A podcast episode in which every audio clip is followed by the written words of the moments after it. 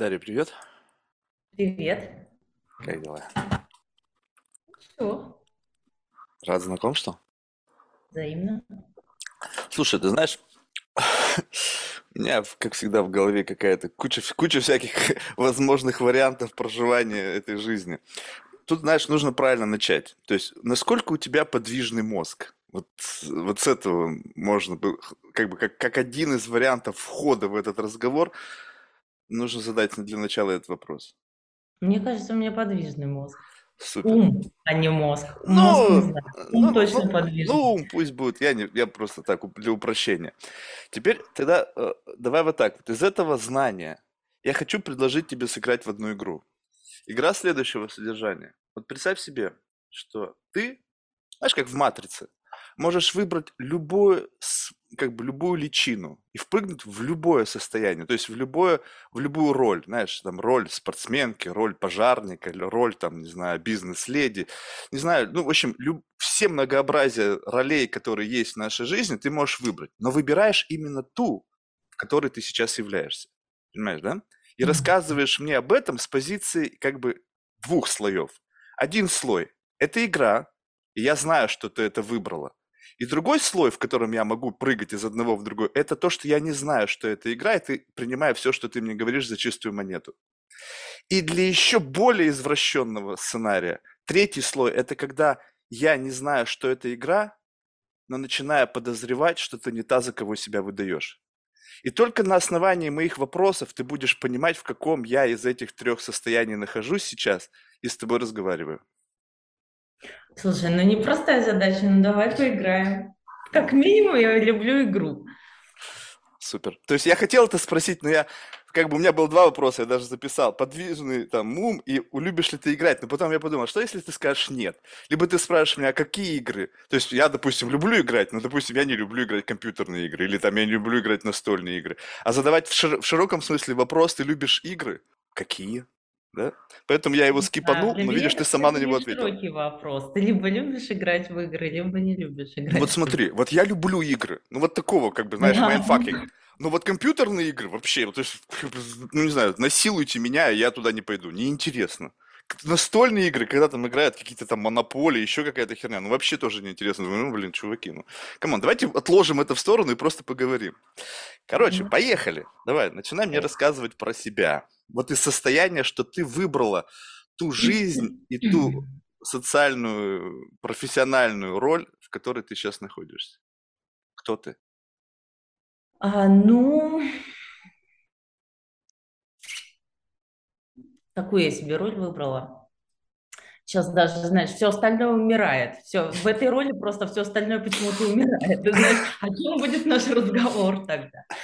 Потому что в своей профессиональной роли я тебе могу оттарабанить.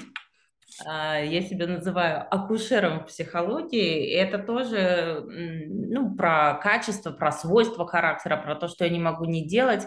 А у меня очень плохо получается вести беременность, то есть спрашивать, как там у вас дела, как у вас самочувствие, что происходит и так далее, да, для меня самый большой кайф, а, самое большое наслаждение– это вот этот вот момент рождения, а рождение человека на новой октаве его существования, поэтому я называю себя акушером.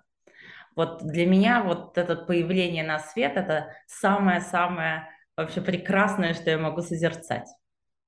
Появление на свет кого? Новой версии кого-то, с кем ты общаешься. Новой версии того, с кем я общаюсь, да. То есть, если э, можно это рассмотреть, это тогда, когда вот люди... Я, меня что-то сегодня матрица поперло. Вот когда Нио отключили, и вот он такой вот в этом состоянии прилетает туда, в подземелье, и его там кто-то приводит чувство, ты вот как раз этот человек, которого он видит впервые после того, как он пришел в сознание? Нет, я думаю, я тот, кто предлагает красную таблетку. Посмотреть, что есть А, нифига, ты, получается, под некий такой подстрекатель. Ну, то есть, как бы ты такой, ты создаешь некую интригу и некую альтернативу выбора. А как ты объяснишь, вот подожди, Я так, кстати, это мои слова. Я говорю то, что ты в коридоре. Я всегда людям говорю, ты в коридоре, ты не родился. Жизнь за дверью. слушай, а как вот обрисовать перспективу? Вот представь себе, что вот мы, люди, все живут в некой такой, как бы, ну, психо- собственной психологической реальности, которая натыкается на другие психологические реальности, и мы как-то вот, ну, на каком-то таком очень хрупком балансе всех вот этих каких-то симуляций живем, и ты говоришь, слушай, вот все, что сейчас с тобой происходит, выбирая вот эту красную таблетку, ну, условно, там, какой-то курс, там, не знаю, какое-то там персональное занятие, у тебя поменяется. Поменяется что? Что будет после того, когда я от тебя приму эту красную таблетку, и каково будет следующее мое, не знаю, состояние после того, как я ее проглотил? Давай я тебе чуть-чуть, там чуть-чуть другой механизм. Ага. Зов случился у человека до меня. М, И его привело какой-то, что-то уже сюда привело. То есть Как он я тебя нашел? барахта не предлагаю. Слышь, чувак, у меня тут есть красный. Подожди, ну как он тебя нашел? Пошли. Давай еще Знаешь, шаг готов назад. ученик, готов и учитель. На- Сначала происходит зов. М, И этот зов обычно происходит а, в тот момент жизни. Сейчас чуть-чуть поумничаю, дам теорию. Ам, есть четыре внутриутробные матрицы. Это, знаешь, как а, некая программа заводских настроек, которые мы получаем еще внутриутробно. И вот первая стадия от момента зачатия до момента схваток называется стадия рая. Я, мама, папа, вселенная, неразделенность, единство. Ты сейчас поймешь, что все измененные состояния сознания отправляют нас именно в эти четыре внутриутробные, одну из четырех внутриутробных матриц. И там вроде все хорошо, но ты растешь, развиваешься, и в какой-то момент наступает вторая внутриутробная стадия. Это момент, когда начались схватки, а родовые пути еще не открылись. То есть твоя вселенная выдавливает тебя, выталкивает, и ты не понимаешь, а куда дальше, потому что родовые пути не открылись. Но туда ты уже никогда не вернешься. Вот в этот момент, когда туда ты уже не вернешься, а куда идти мне совершенно непонятно, они попадают ко мне. И казалось бы, что это какая-то моя уникальная таблетка, но с ними уже все случилось. И это только способ разрешения выйти из того, где они были, и родиться заново. И потом наступает третья внутриутробная стадия, это когда, наконец, открываются родовые пути, начинается движение, рождение. И, кстати, впервые в жизни мы встречаемся с болью именно в этот момент. И боль – это сигнализация разделенности, потому что я больше не мама, папа, я больше не это. И в нашей жизни боль приходит всегда-всегда, когда она должна сказать, ты сейчас разделяешься. Но в этом разделении ты обретаешь себя. Потому что, кстати, еще в русском языке боль – это Бог людям. Вот так вот, очень красиво. Вот. И потом наступает четвертая стадия, это появление на свет, это твой успех, это вот он я, это присвоение себе себя, я отделен от, а- отделен от всего этого. И в этот момент происходит еще один успех. Так вот, я занимаюсь вот такими же родами, только на другом этапе жизни человека. Но происходит все точно так же. Через то, что тебя, от тебя как бы отказалась а, Вселенная, твоя действительность, потом тебе плохо, это стадия ада, потом ты говоришь, нет, я все-таки, я готов родиться, я про это, случается манифест, и когда вот этот вот выбор происходит, о котором мы с тобой говорили, когда ты вот в коридоре перестал сидеть и нашел ключик к той двери, за которой жизнь, а это всегда решение на что-то согласиться или от чего-то навсегда отказаться, только так открывается дверь. И вот эта вот таблетка красная, это всегда на что-то согласиться или от чего-то отказаться навсегда.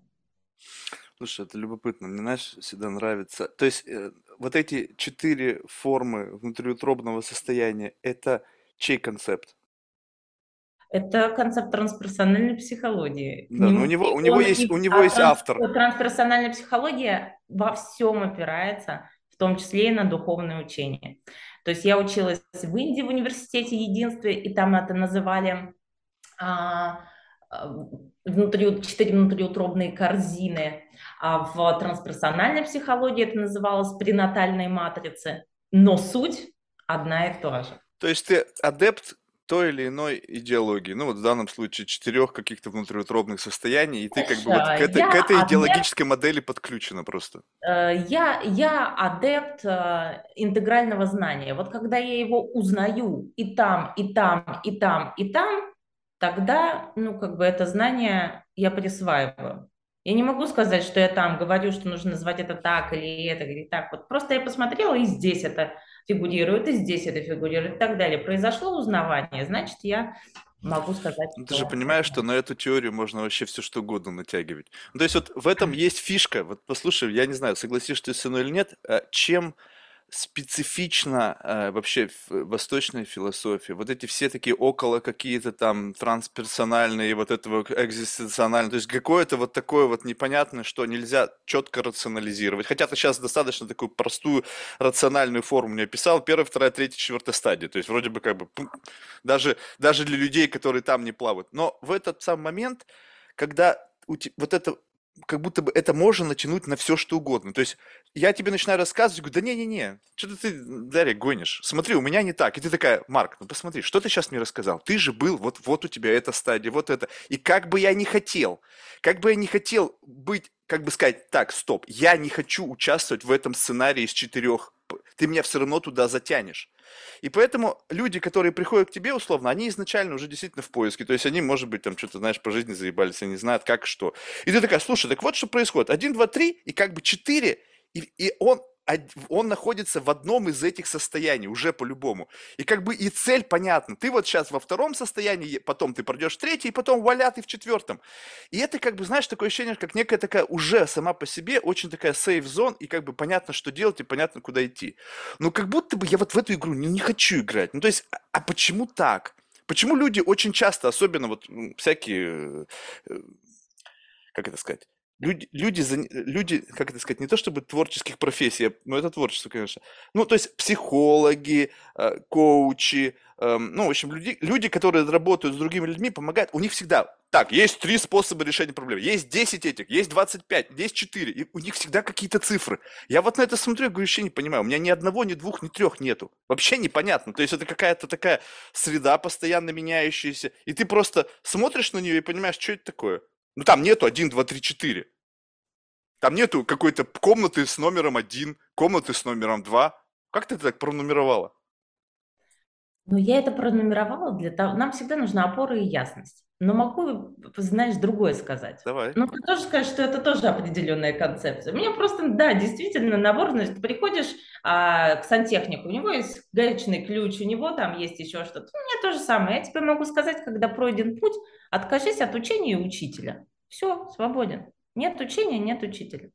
Вообще класс. Это та фраза, которая меня в какой-то э, период моей жизни просто мега включила, когда я сидела точно так же в сопротивлении вообще всем этим концепциям. Почему так? Я задавала столько вопросов. А, и тогда э, мой гуру, который считается таким богодеализованным человеком в Индии и так далее, он мне так просто сказал, когда пройден путь, откажись от учения учителя.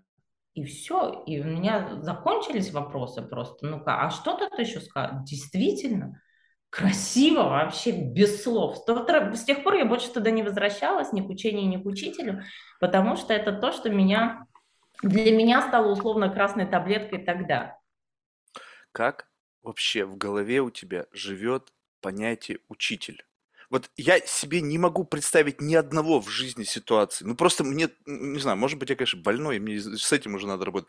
Но чтобы я кого-то назвал своим духовным учителем, либо даже не так, даже находился бы в неком поиске некого духовного учителя, и на тот, на другой конец света бы поехал бы в какую-то Индию, Тибет или еще куда-то, и сидел бы и слушал рассуждения какого-то чувака, и он бы и считал бы его своим духовным учителем, и еще подыгрывал бы ему. Как это вообще там оказалось? То есть что это, что за тяга обретения какого-то проводника по жизни, который сам может быть full of shit? Ну, ну, как бы хрен его знает.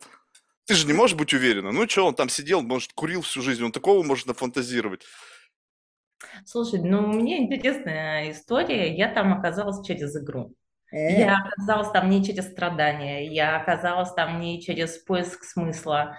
А, ну, это на самом деле удивительная история полное противоречие, как я там оказалась, но я сейчас это вспоминаю как ну, классное приключение. Меня туда не привел поиск, меня туда, еще раз скажу, не привело никакое страдание.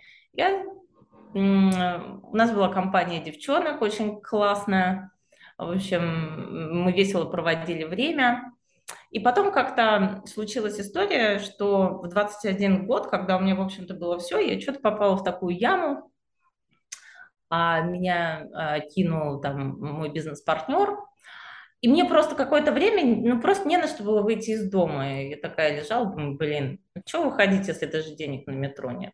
Вообще нет смысла. И мне позвонила моя знакомая и так э, заговорческим голосом сказала, ко мне приехала мастер, ты должна прийти что-то там-то в 6 утра, у меня такого времени суток даже не было. А я пришла к мастеру, ну, потому что уже просто сон ушел. Говорю, что делать? Она, ой-ой-ой, ты вошла в круг сансары. Я говорю, так, все понятно. Она говорит, не доживешь до 33. Я говорю, все понятно. Все понятно, вот эту таблетку, я понятно. И уехала к родителям, потому что дома было нечего есть.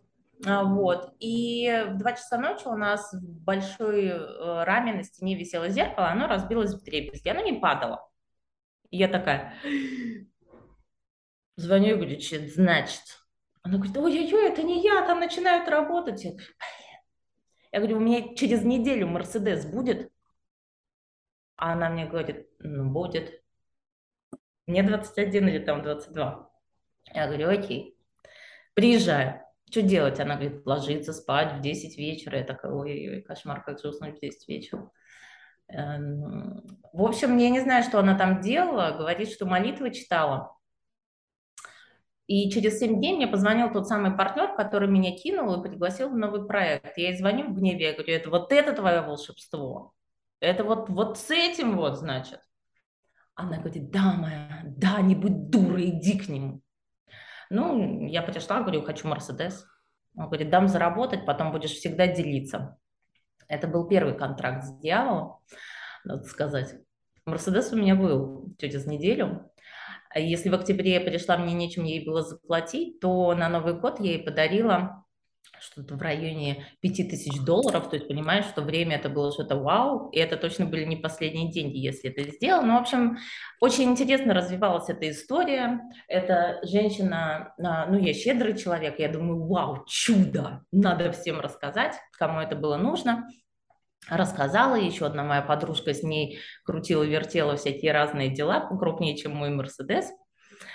А потом, конечно, я поняла, что мы породили просто какого-то демона, если у нее был какой-то талант а, такой вот мистический, то когда мы ее одели, обули, стали приглашать в какие-то классные места, стала так отвратительно общаться, ну вот с линейным персоналом, официанты там какие-то, ой, это просто был какой-то кошмар, вот не хочу быть царицей, хочу быть владычицей морской, мы прямо это видели в полном, вот, вот прям вот, вот все.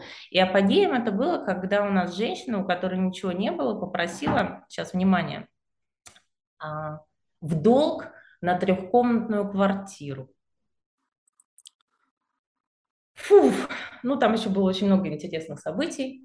А, я ей дала какую-то сумму, зная, что я плачу за то, чтобы больше никогда не контактировать, и отдав эти деньги, тогда у нас не были заблочены телефоны. Подожди, подожди, я вот здесь, вот, подожди, вот здесь поподробнее, потому что ты сказал, я плачу, она попросила, и я плачу. То есть это что, был какой-то эксторшн, то есть это было какое-то вымогательство? Это не было вымогательство, это я так для себя решила, я себе прекрасно Откуп. давала отчет, что она не сможет вернуть эти деньги. Прекрасно. А-а-а. То есть у меня не было даже иллюзий, что она может их вернуть. Я отдала ту сумму, которая мне была, но с собой решила, что это то, на чем я просто прекращаю любой диалог с ней.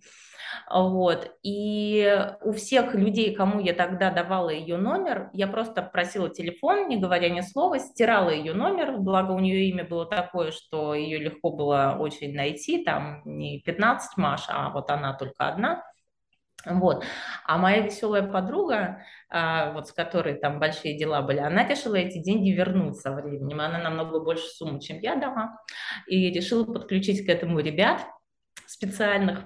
Uh-huh. Последняя фраза, с чего началось вот такое большое, на самом деле, духовное, наверное, путешествие, она мне позвонила и сказала, скажи своей Кате, если она от меня не отстанет, она станет первая бомжа на Москве. Ну, у нее язык был, конечно, мега культурный русский. Я не стала ничего передавать, но тут случился вот этот финансовый кризис, и банк, в котором были все деньги моей любимой Кати и все деньги ее клиентов, лопнул, и Кате ничего не оставалось, как уехать в Индию, потому что здесь ее искали все. А, и потом Катя приехала, она такая у нас классная, кудрявая, на самом деле известный очень э, тоже терапевт, психолог, она приехала лысая, потерявшая все опоры, очень агрессировала на нас за то, что мы едим мясо, за то, что кто-то курит, за вот, вот прям вся в этой духовности. В секте. Ну, прям вот, можно сказать, в секте. Ну, я не так, я не называю это сектой, это, знаешь, когда человек теряет все свои опоры существующие, ему нужно за что-то зацепиться, и он тогда так яро цепляется вот за какое-то Что-либо. чтобы что-нибудь, чтобы просто вообще вот как-то выжить и выбраться.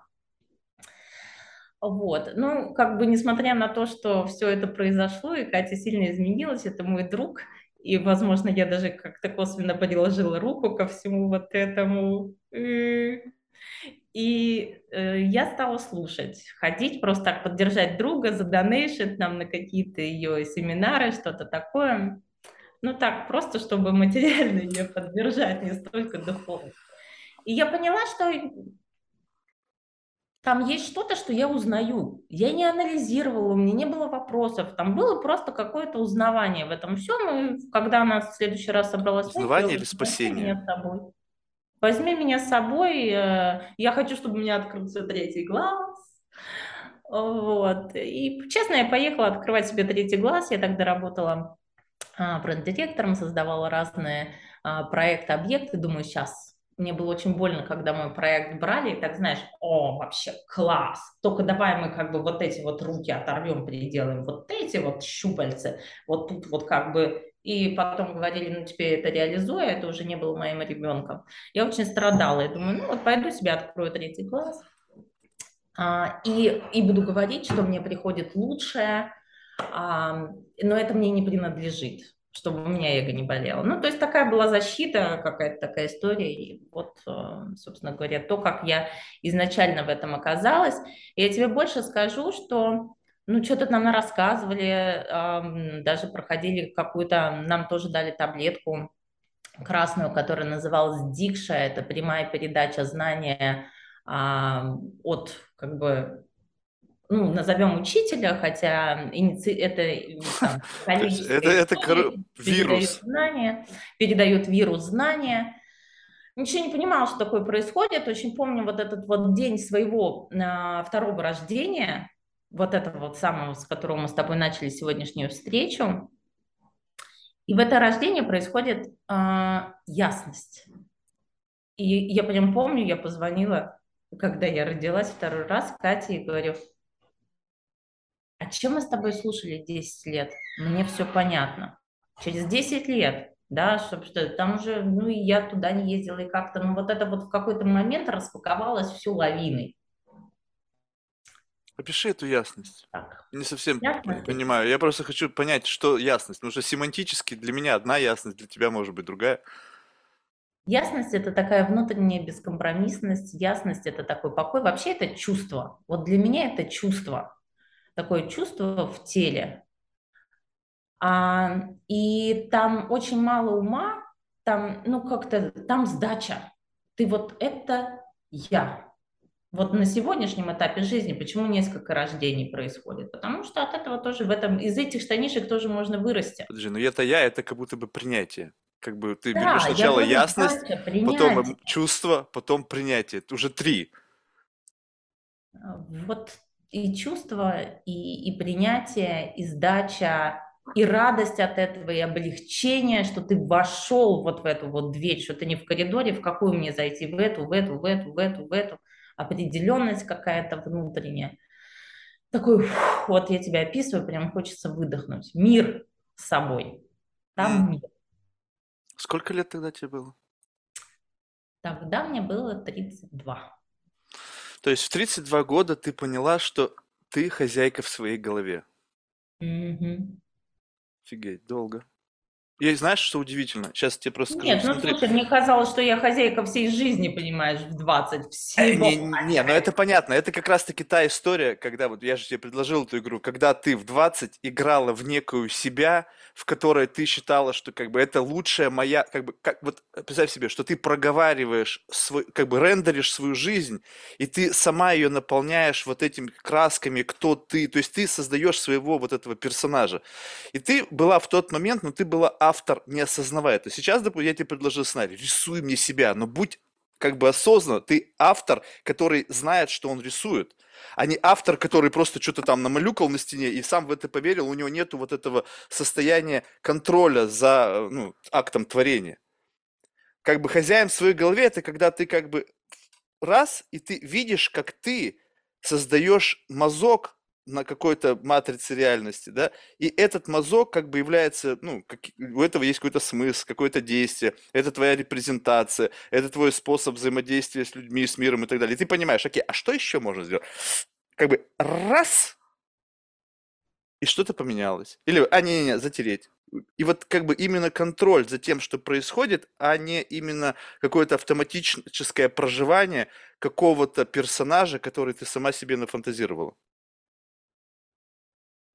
Но просто в 32, и я тебе скажу, вот уже спустя там 600 плюс подкастов, из них уберем часть людей, которые, ну, по какой-то причине этим не увлекаются, ну, я имею в виду, не увлекаются какой-то там, ну, на какой-то самой глубокой рефлексии, психологии и так далее. Есть просто люди, которые вот как-то живут, и им этого достаточно. Так вот, те, которые вот говорят о чем-то вот с этим привкусом, вот с этим флейвором, да, плюс-минус где-то одного возраста.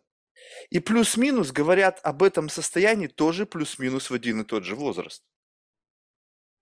Получается так, что как бы ты сейчас живешь, не знаю, сколько это сейчас на самом деле не принципиально, в этом состоянии некого хозяина, будучи хозяином в своей голове, так? И как бы жизнь как-то поменялась, ты ощущения свои как-то пере, пере, перенаправила. Теперь и появляются люди, которым ты помогаешь обрести это состояние хозяина в своей голове. Но любопытно, что, что представь себе, что бы с тобой было, если бы это произошло, ну, в лет в 14. Вот ты можешь сейчас взять вот этот вот момент обретения этого состояния, и что с этого момента ты тоже просто начинаешь жить. То есть это как будто бы тоже как бы некий путь до следующего чекпоинта. Что ты как бы, окей, я хозяйка, вау, круто, все, здорово, выдохнула, но это как раз и вот тут шаг, шаг, шаг, шаг, и как будто бы впереди как бы есть некий прогресс. То есть это не просто состояние, оно прокачивается. Ты его применяешь на одно, на другое, на третье. То есть это как бы ты обрела это состояние некого вот это рождение. Но вот как вот жеребенок рождается, ты видишь, он только вывалился, и потом он уже раз, он встает, неуверенно стоит, потом уже, уже увереннее, потом он какой-то скачет, и потом уже смотришь, через три дня или сколько он скачет вокруг там жеребицы, и такой уже весь, а скоро он станет жеребцом, скоро он побежит через поля и горы, и у него будет мышечная масса и так далее. Ну, то есть, понимаешь, да, каждое состояние вновь обретенное, это как будто бы просто один из вариантов проживания жизни, и ты теперь его проживаешь.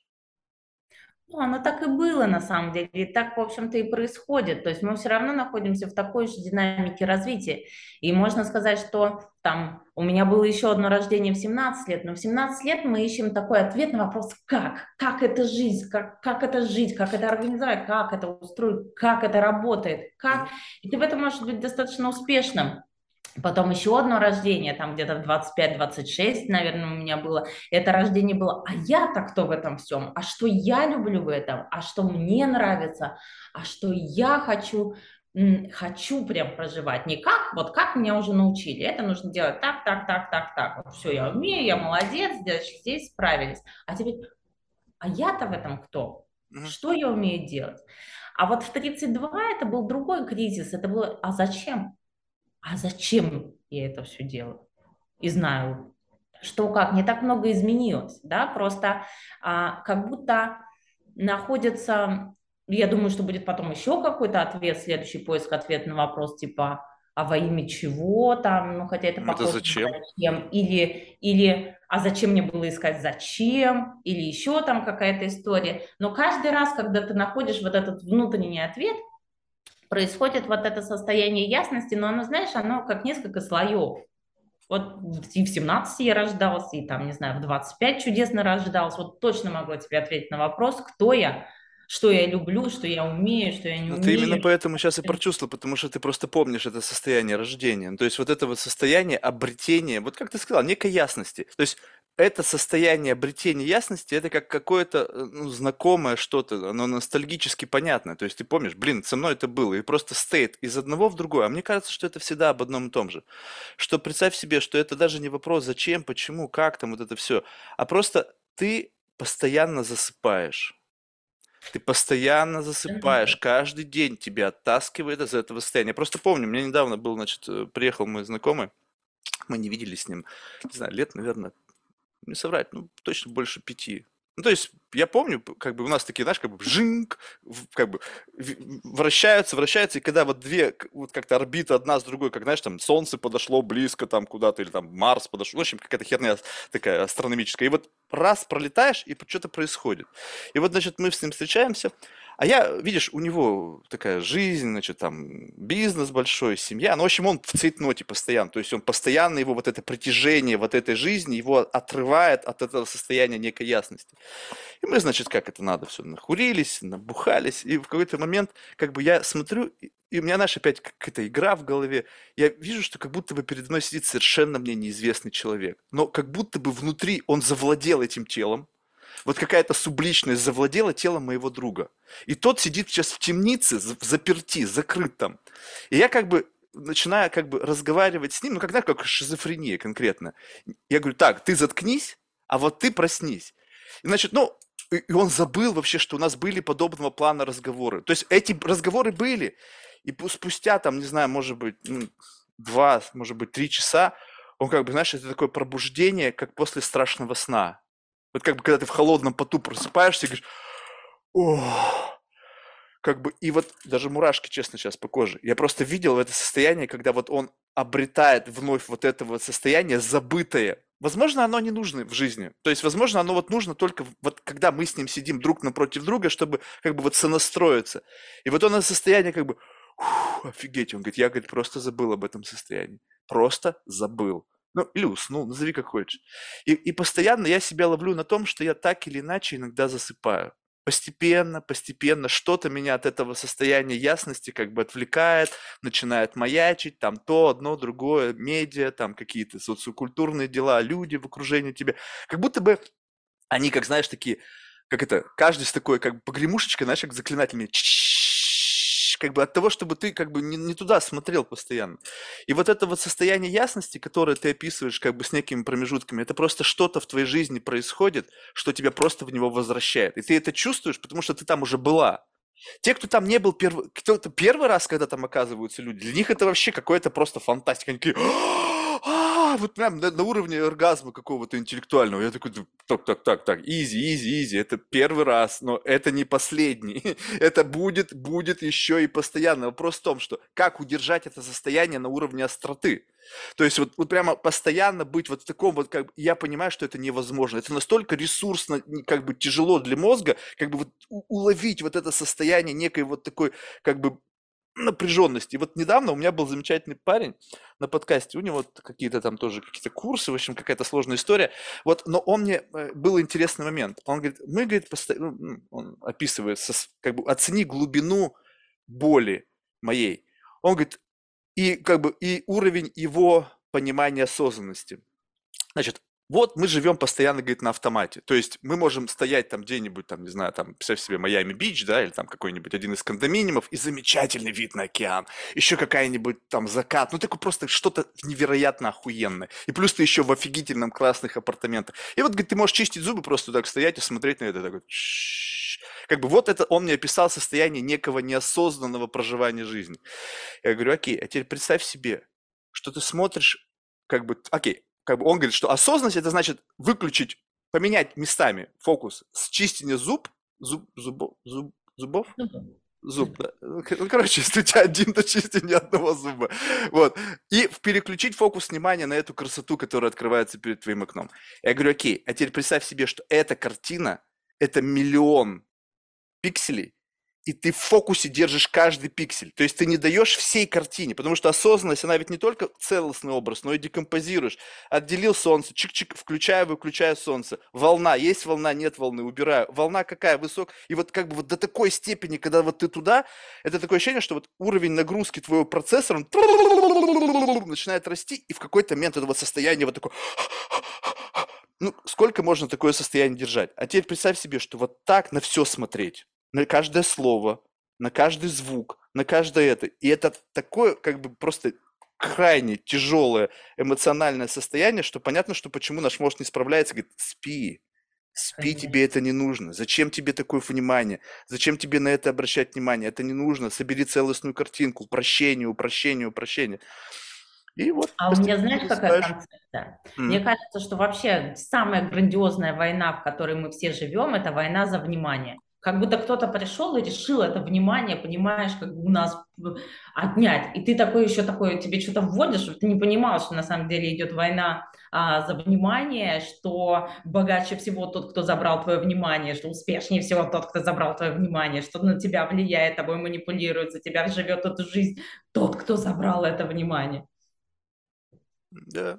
И в тот момент, когда ты вдруг решаешь себе присваивать это внимание, ты как будто начинаешь это видеть. Тынс-тынс, возвращать себе себя по кусочкам, но это действительно невероятно сложно, потому что это прям большая война для меня, да, и каждый раз тот, кто бросает себе вызов вернуть себе внимание, неважно, через йогу, через, там, я не знаю, какой-то труд, служение, через осознанность, еще что угодно, для меня это прям, ну, а, это, это прям люди, которые решили победить себя, и вот, вот нечто такое необъятное, такое огромное, то, что а, хавает твое внимание, что для меня это всегда прям, я так, Слушай, ну вот тут вот в этом во всем у меня есть очень большой как бы скептиз, с чем связанный. Что вот я всегда прошу, слушай, опиши мне вот эту стадию переключения. Вот когда вот каждый же может описать состояние. Вот, допустим, э, представь себе сейчас, не знаю, свою спальню. Ты там была тысяча один раз. Ты каждый день ложишься спать, ты каждый день просыпаешься там, ты знаешь все, как в ней устроено. И ты берешь, и как бы кромешная темнота, ночь. Ты берешь свет, включаешь, выключаешь, включаешь, выключаешь. В этот самый момент ты видишь изменения, что происходит. Как бы ты раз включилась, и ты можешь сказать, так, вот здесь стоит кровать, она вот так расположена, у нее такого вот цвета там постельное белье, здесь у меня стоят прикроватные тумбочки, здесь у меня там еще что-то, и ты знаешь все до деталей. И когда я, люди говорят, что вот, я там обретаю некое состояние, я говорю, опиши. Вот опиши мне так, как свою комнату, это состояние. И начинается тут словоблудие. Ой, это невозможно написать словами, в уровень, все в чувственные какие-то вещи уходят, что я это чувствую там где-то, там, в общем, что-то как-то. Я говорю, так, так, так, а ты там вообще был, нет? Ну, то есть ты как бы как будто бы поверил, что ты там был. Возможно, просто шваркнул. Знаешь, как будто бы иногда бывает, тут, ну, в фильмах часто бывает такое, знаешь, когда кто-то истерит, и такой бич слэп, такой тш, пощечина, как бы люди на секунду как бы приходят в сознание, у них непонятные эмоции, то есть они не понимают, то ли злиться, то ли благодарить, как бы, и вот, и вот в этом состоянии, но оно проходит моментально, и ты можешь обратно вернуться в состояние истерии. И вот когда ты там, и ты там долго, то есть ты там посидел, посмотрел, это то же самое. Я вот сейчас зайду к тебе в спальню, ты мне скажешь, вот я тебя пускаю на 15 секунд. Что я там запомню? Ну, как бы, что-то я запомню, так, поверхностно. И потом такая, так, опиши мне в деталях. Я говорю, «М, ну, там была кровать, по-моему, да, да, да, была. Какого цвета? А, уже что-то сомневаюсь. И получается так, что по количеству твоего как бы описательной твоей части, по ее красочности, по тому, как ты это об этом говоришь, а то, как ты мне даешь детали, я могу понять, сколько ты там была или сколько ты там был. А когда люди, у них все описание в одно предложение, но они духовными практиками занимаются 30 лет, я говорю, какого хуя вы все эти 30 лет? Что, что вы делали 30 лет, что ты мне в одно предложение описал это состояние? Пиши мне в деталях, хочу там побывать. О, м, вопрос. Сразу же вопрос. Я говорю, так, что-то тут не то. Ты комнату свою можешь описать? Сколько ты там живешь? Один год. Окей. То есть один живет год в своей комнате, и можешь ее описать, но не можешь описать состояние вот этого некого, как это сказать, а, состояния, ам, модное слово, да, осознанности. Опиши мне это состояние. Прям вот в, в красках. И, я говорю, «Ну, понятно все. Все понятно. И вы вот этому учите. Как бы вот, и знаешь, как это звучит? Чем ты занимаешься? Вот сейчас круто. Вот подожди, послушай, вот поверь мне, вот представь себе, сейчас возьми всех своих друзей, и как будто бы ты им задаешь вопрос, чем вы занимаетесь? И в какой-то момент я занимаюсь, и потом белый шум. И ты такой, так, стоп, чем ты занимаешься? Я же тебе сказал, я занимаюсь... Подожди. Он тебе говорит, так я тебе только что сказал. Я говорю, «Б- шум, можешь как бы настроить что-то? Либо мне надо себя настраивать, чтобы вот из этого разобраться, чем ты действительно занимаешься. Либо ты скажи мне внятно, прямо вот конкретно. И как только человек начинает тебе говорить, чем он конкретно занимается, ты сразу же понимаешь, а, вот чем, так вы людей наебываете. Как бы понятно. Ну, то есть, как бы слабых, больных, которые, знаешь, вот они как бы в кризисе. Вот, допустим, ты посмотри, ты же сейчас только что описал, девушка, она потеряла все, ну, условно. Она раздавлена была жизнью. Она уязвимая, она как раз тот самый лакомый кусочек, который, а, вот он, человек в отчаянии. Дайте я ему впарю какой-нибудь, ну, а, а впарить, ну, все что угодно, да, там, потому что мне почему-то прикольно впаривать это людям. Кто-то впаривает это за Ну, там деньги, же есть продолжение, и девушка в итоге даже снова обрела свои прекрасные кудри. Правильно, но она потом стала впаривать это на- сама. Слушай, разные вещи, разные формы рождаются, и формы бизнеса, и формы там реализации, и так далее, и так далее. Я тебе говорю про это состояние как опора для того, чтобы дальше создавать то, что ты хочешь. Потому что иногда мы находимся, вот проваливаемся вот в эти ямы, с которых ты вообще ничего не можешь.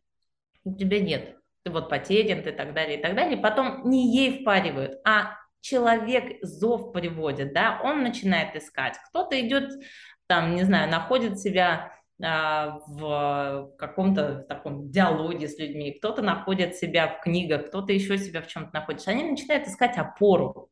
Вот и все. На что Почему можно, образ во внешнем нет, начинается? а, а без них очень страшно находиться, но без них можно находиться. Я понимаю, о чем ты говоришь. Без них можно находиться, но очень страшно в том сне, в котором мы находимся, ты постоянно падаешь, знаешь, как вальс, постоянно падаешь, падаешь, падаешь, падаешь, падаешь, постоянно падаешь.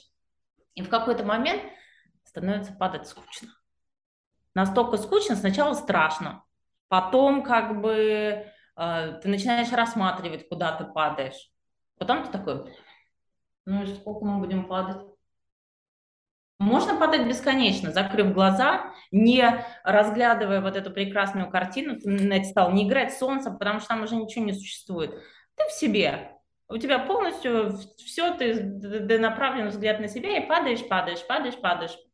Мир рассыпался на, пси- на пиксели, ничего нет. Что происходит? Скучно. Правильно. Поэтому ты Если идешь и ищешь свое было развлеч... развлека- развлечение для вот этого, как бы, ну, для того, чтобы изменить, то есть как будто бы ты прокачал эту мышцу и дальше думаешь, а что с этим можно делать? Да, да, вот ты падаешь в пустоту. Я вообще, ну вот это вот для меня это, не знаю, почему я назвала ее русская, но великая пустота, в которую ты, ты падаешь, падаешь, и, и уже, ну блин, ну и...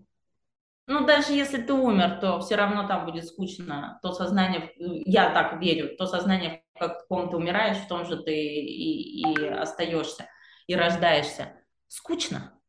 Скучно. И в тот момент, чтобы начать что-то делать, тебе нужно на что-то упасть. И это придумываешь ты, на что упасть. Понимаешь? Вот это в какой-то момент Алиса решает, что она приземлится где-то, где есть там пирожок, эликсир, маленькая дверь или большая дверь, или обыденный мир, или еще какой-то мир.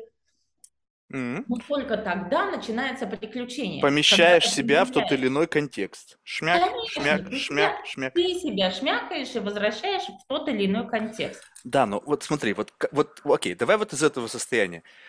Скажем так, что пусть люди думают, что мы немножечко сажали грибов, но представим себе, что мы в состоянии себя помещать в разные контексты, в которых мы можем проживать разные эмоциональные состояния. Окей, я сегодня окажусь в компании друзей в состоянии ностальгии. Я буду Мгм. всех любить, потому что, блин, мы со школы вместе. а, И знаешь, вот такой вот ностальгический mindset. То есть они могут быть с разными mindset ами. Я сегодня хочу быть в ностальгическом mindset е. Для меня это игра. И как бы, но когда люди себя помещают, вот представь себе, ты с этим знанием, которое, в принципе, дает тебе, ну, десятки, сотни способов проживания твоей жизни. Ты говоришь, так, почему-то у тебя включается миссия. Я буду учить этому людей. То есть вместо того, чтобы кайфовать от того, что, знаешь, как бы вместо того, чтобы бухать за барной стойкой, ты становишься барменом и разливаешь всем, и как бы их как будто бы там, не знаю, подпаиваешь там, ну, может, с ними тоже выпьешь, но как бы, как будто бы меняется фокус с получения удовольствия на некое как бы шеринг. Ну, то есть, как бы, что вот, нахрена тебе это надо? Кайфуй по жизни, как бы, получай от этого удовольствие, используй эту не знаю, тренирую эту мышцу, блин, а что дальше? Ну окей, теперь я могу себе помещать разные контексты. Могу играть со своим ну, mindset ом, там, психологическим восприятием того или иной ситуации. Могу людей троллить, могу там, ну, в общем, что угодно можешь делать. Как, потому что, в принципе, ограничений нет, все ограничения вот здесь вот. И неважно, как они думают о тебе, потому что даже если они думают, что ты конченый псих, мне по барабану. Потому что, как бы, ребята, вы можете что угодно обо мне думать, у меня свое кино, мне тут интересно. Вам не интересно, ну стоп, извините, а мне не интересно жить вашей скучной жизнью с вашими мрачными женами, там, детьми и вот этой всей вашей там ипотекой и все этой херней. Мне не интересно. Ну вы же там живете, то есть Почему я не могу жить там, где вам кажется, что это неинтересно, и быть тоже, получать это удовольствие? Так вот, и тут получается так, что как будто бы, вот, знаешь, в этот самый момент как бы останавливается ход. У меня такое ощущение, как только люди переходят в стадию шеринга, у них ресурса не хватает, чтобы двигаться вперед. То есть как будто бы ты вот достигла некого майлстоуна. И да, в этом майлстоуне, за счет того, что ты постоянно это объясняешь людям, у тебя появляется достаточно широкий вокабуляр, то есть ты как бы более широко вот в этом самом споте начинаешь по сторонам смотреть, люди разные, тебе по-разному нужно объяснять, ты как бы понимаешь вот эту вот остановку. То есть вот эта вот станция, на которой ты остановился, ты ее очень хорошо теперь знаешь. Но это не последняя станция. Но чтобы пойти на другую станцию, как будто бы нужно убрать нахер всех, потому что это ресурсно затратно. Представляешь, тебе каждый раз объяснять человеку, вот он перед, сидит перед тобой такой овощ, э, и ты ему начинаешь это объяснять, и как бы это же тяжело. Ну, согласись, это непросто. А с чего Объяс... ты взял, что я это делаю для человека? Я это, это я это делаю только для себя. Объясни тогда, что я в этот момент? Хорошо, стоп, тогда супер вообще не Супер. занимаюсь тем, что я не смотрю никак. Я такая, о боже, ко мне дебилки пришли люди, вообще класс, кайф, вау, удовольствие. Хорошо, тогда опиши мне. Вот, э, скажем так, вот представь себе, что мы сейчас занимаемся одним и тем же. Я использую подкаст, ты используешь свои курсы. Я личные также беседы использую, так Супер. же, как ты. Что ты выхватываешь? Что, да, что ты выхватываешь? Вот опиши мне самые такие черри-пикинг сделай. Что тебе больше всего в этом нравится? Ну, как бы, иногда бывает так, что сегодня на блюдо попало что? Ну, гречка и котлета. Но ведь иногда появляются и устрицы, и лобстеры, и там черная икра. И вот это состояние, когда ты достигаешь наивысшего удовлетворение от того, что ты делаешь. Что это? Моя самая любимая эмоция, то, зачем я охочусь, так же, как я думаю, ты за этим охотишься, называется «А что так можно было?» Я сижу и кайфую сейчас. А что так можно было? Вот когда попадается что-то, что взламывает вот какую-то вот эту уснувшую программу, я такая, Вау, у меня восхищение. Я не смотрю как на человека, он там сейчас в себе или не в себе, ему плохо или хорошо. Я могу чем-то помочь. Это здорово, да, что мы находимся в обмене. Но меняюсь я на вот эту историю. А что, так можно было? Это вот он это... говорит или ты говоришь? Я говорю. Mm. Я говорю, а не он говорит. Mm-hmm. Чаще, конечно, мне говорят, а что так можно было, но в поиске своего открытия, а что так можно было... Как часто вот это всплывает? Я а, ну, учитывая, что я все-таки уже профессиональный охотник за таким состоянием, я могу сказать, что достаточно часто. Я, во-первых, обожаю ну, для меня фрик, условно, да, это такой билетик в будущее. Я прям, я, ну, чуть-чуть такой, как бы, э, мне кажется, где-то отформатированный хорошо человек, поэтому для меня, наверное, это, ну, раз в пару месяцев всегда происходит. Видишь, как это, это очень это классно. Часто. Вот, подожди, это вот, часто. вот, вот классно, потому что я сейчас ждал, насколько ты мне сейчас скажешь. И как бы я сразу же, сразу же, это помнишь третий персонаж, который ты не та, за кого себя выдаешь. Если бы ты мне сказала, что это у тебя там чуть ли не каждый день или раз в неделю, я бы понял, что ты full of shit. Потому что человек, который за этим охотится, понимает, что это повезет тебе, если это там, не знаю, пару раз, может быть, в год случается. Когда ты вот именно можешь это прочувствовать и абсолютно... Ну, знаешь, проблема в чем? Давай теперь будем, как будто бы мы с тобой ищем уже, то есть мы с тобой как будто бы такие, знаешь, старатели, золотодобытчики, и у каждого есть свои какие-то способы, как и где искать вот эти вот самородки. Так вот, смотри, у меня проблема в том, что я там всегда оказываюсь случайно. То есть, несмотря на то, что я за этим охочусь, сам факт того, когда я выхватываю, ну, ты там, а что так можно было, у меня это немножечко по-другому, хотя, в принципе, с плюс-минус одним и тем же флейвором, я называю это удивление, просто удивление чему-то, что шатает твою модель мира, как бы, у-у-у. не просто факт, а просто вот именно что-то Да. пошатнуло. Так вот, я там всегда оказываюсь случайно. То есть, как будто бы человек это как трамплин. Пим, пим, пим. И от кого-то можно классно оттолкнуться, и, у- и ты как бы ощущаешь, что вот от тебя, мне кажется, можно прыгнуть. Как бы, а, а, а, ты как бы в состоянии вот как бы перед вот этой вот выходом энергии, но ты можешь в этом состоянии застрять. А иногда бывает прорывает что-то, и ты действительно в нем оказываешь. Но я абсолютно не знаю, как туда прийти. То есть это абсолютно экспромт. Там никогда нету, как бы, я хочу методологию. Вот представь себе, что из каждого человека, вот неважно какой он, что каждый человек чисто теоретически тебя может привести в это состояние. Вопрос то, как выйти на, это, на эту дорожку, используя ма- максимум его жизненного experience а, его травмы, его там заблуждений, его откровений, это использовать как некий такой дата-сет и от этого оттолкнуться и выйти вот на это состояние. Слушай, ну у меня нет э, четкого рецепта, наверное, это все-таки, ну, когда ты живешь, выбираешь вот эту вот парадигму, в которой можно удивляться, а не то, что все скучно, все понятно, все это самое, оно как-то дает вот эту вот радость встречи с таким состоянием. У меня тоже нет рецепта, я тоже не знаю, как это создать, что тебя вот мир каждый раз удивлял, ты даже сидишь так, ну, нет, нет, это вот, это, это, это прям какое-то такое классное исследование. Нет, у меня точно нет рецепта рассказать, как это происходит в моей жизни. То есть тоже случайно там оказываешься. Самое большое, абсолютно случайно. И на самом деле, чем меньше ожиданий удивиться, тем сильнее удивление. Но Ты вот же не можешь себе отказать. не ожидаешь, там прям такая красота происходит. Думаешь, «М, м». Не, ну я- это оно действительно, оно именно так и работает. Оно намного сильнее, когда оно как бы из-за угла подкарауливает тебя. Но вопрос в том, что если ты знаешь, то есть как будто представь себе, что есть некий, некий наблюдатель. То есть представь себе, что в твоем, в твоих там, не знаю, чертогах разума куча субличностей, которые занимаются чем-то, какими-то делами, включены в те или иные роли, ты как бы следишь, и ты человек за пультом. Ты человек за пультом, который как бы, ну, в полглаза, потому что уже, в принципе, они, каждые роли, они достаточно хорошо отрежиссированы, ты как бы следишь, ну, чтобы все не пошло там как бы крахом.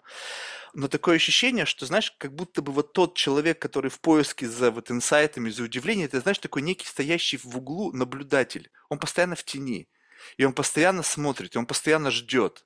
То есть, и ты как бы осознавая то, что ты в этом поиске находишься, ты просто иногда можешь сме- вот этот фокус терять, что он там есть, он голоден, он там ждет. И как бы, и даже когда ты не ожидаешь, ты как бы, как будто бы все равно думаешь о том, чтобы это обрести в каждом. Пусть это не как бы не остро, знаешь, я с тобой вот сейчас сажусь и прямо с такой идеей, «А, ну дай мне, дай мне что. Не-не-не. Я как бы, как бы чувствую вот этот некий такой зов изнутри. Как бы, он есть. И поэтому нельзя говорить о том, что я не думаю об этом совсем. Потому что, как бы, как будто бы это не выключить. Потому что ты от этого кайфуешь. Как ты можешь выключить то, от чего ты кайфуешь? Ты Ну этого да, ты хочешь. пошел за грибами, но ты же не должен под каждым кустом. Ты идешь, там смотришь, что тут заглядываешь, там заглядываешь, тут что-то происходит. Какой-то момент просто ты все равно в этом пути, и ты встал на этот путь. Вот, наверное, решение в какой-то момент действительно, ну, как бы осознать в себе того, кто это ищет, и тот, кто этому радуется, я даже больше скажу, тот, для кого, кто ликует, когда с этим встречается. Вот это и дает возможность просто ам, случаться этому в жизни. Окей, ну у тебя есть, э, по крайней мере, ну то есть вот как ты щупаешь людей? Ну то есть вот как бы, как вот если в метафоре грибника, как ты решаешь, где и под каким кустом смотреть? Ну, есть вот, ну, появился перед тобой кто-то там в кадре, да, условно, ну вот я, либо кто-то другой. И ты говоришь, окей, пошли. И вот сама само общение, оно, у него есть вектор? Ну, то есть, как бы ты, как бы, так, так, так, я сейчас пойду направо, налево, потом загляну вниз, либо это такой, как бы, stream of consciousness, то есть вы как-то вот встали Нет, и куда-то я, пошли. я, я вот сейчас ты спрашиваешь, я понимаю, э, где самые интересные грибные места, в том месте, где человек потерял и еще не обрел.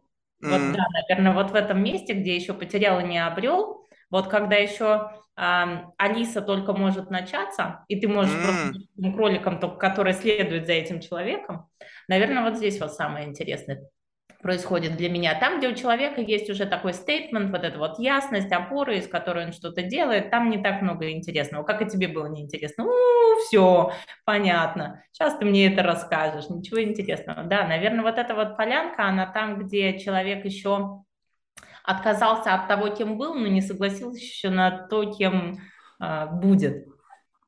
Как ты фокус делаешь? Это то есть он сам, как бы ты, ты в самом начале сказал, что вроде бы как бы у людей, у них уже есть запрос. То есть запрос на это. Но насколько этот запрос артикулирован? То есть насколько они Очень сильно. понимают? Очень сильно. Я прям, это, это мой манифест, и в какой-то момент я, я прям помню тот день, когда я калибровалась условно для себя вот в этом своем манифесте. А, манифест это, ну, как первое внутреннее согласие на кто то есть, а потом это, ну, некое там, да, это все равно позиционирование выливается в миссию, но в какую-то форму, да, через которую ты общаешься с людьми. Вот, и я очень четко помню этот день, потому что пока не было вот этой вот сдачи, вот этого вот манифеста, который создает притяжение, кто ко мне приходит, и вот этого вот матча. И, кстати, совсем недавно был классный опыт, мы с тобой про грибы прям нас понесло. Вот. А я расскажу, как это работает. А, значит, у меня есть э, клиент, но мы очень давно знакомы из прошлой жизни, и это был зависимый человек, и он пришел и говорит, слушай, ну помоги мне, в общем-то, слезть с этого всего. И как-то вот э, наше общение, он пошел через растение а, силы, э, чтобы в эфире это как-то крамольно не звучало, а, избавляться от своей наркотической зависимости, и, в общем-то, все получилось. И вот он приходит и говорит, Даш, ну, типа, спасибо большое, а как жить дальше-то? А, я все равно хочу находиться вот в этой игре, я себя осознала условно игроком, но теперь я в этой игре хочу там какие-то свои правила создавать, хочу с другими людьми общаться.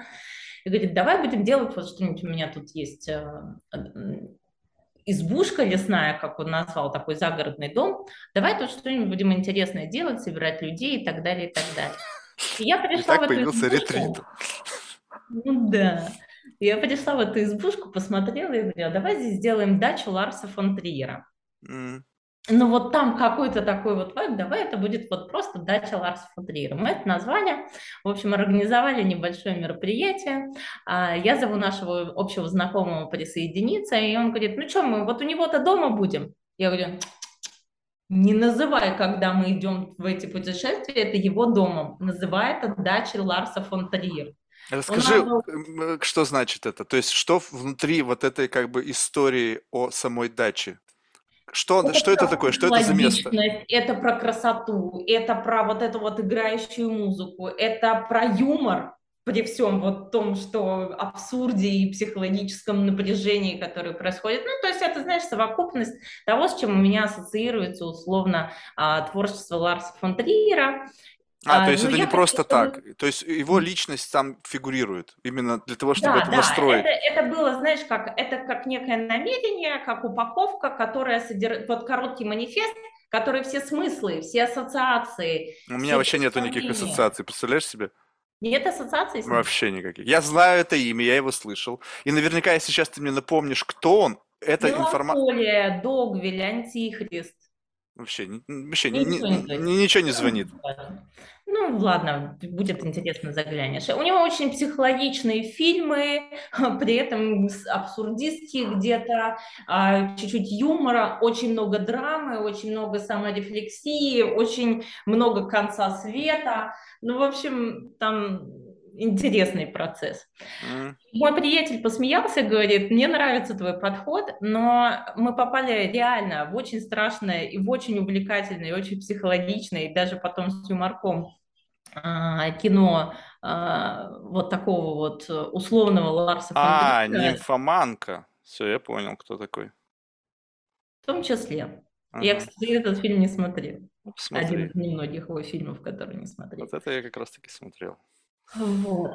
И это вот что-то такое как бы раз и приключилось. И поэтому, когда я говорю, что в своем манифесте, что я акушер, в психологии, что я только помогаю родиться, это как раз и есть переход. Ты там не рожденный, ты здесь рожденный, ты тут потерялся, а здесь мы что-то обретем. И вот это вот э, позиционирование, которое выросло из манифеста, которое вырос из вот этого поиска м, того удовольствия, что для меня считается самым важным, ненужным. Нужных много вещей. Вот это вот для меня важно очень в жизни проживать. И когда этот манифест из моего состояния родился, ко мне стали приходить а, люди. А, вот я попала на ту полянку, твоими словами. Там не, не то, что, знаешь, грибы на каждом шагу, но это хотя бы полянка, а не автострада, а, на которой я могу... М. То есть, в принципе, это произошло, происходит через тебя, что ты как будто бы, как бы об- об- обозначив для себя вот этот sweet spot, сделала его как некое, неким таким притягательным, как бы все дороги людей приводят на эту поляну. То есть все, все дороги людей, которые блуждают сейчас в этом лесу, рано или поздно сходятся на эту поляну, и ты как бы там уже сидишь и как бы welcome. Слушай, ну не буду говорить все, не все, но сто процентов, давай так, это так работает. В моей парадигме мира, вот в, я так выбрала, что это работает. Я согласилась, может, даже не я выбирала, но я вот здесь совершенно точно согласилась, что так работает.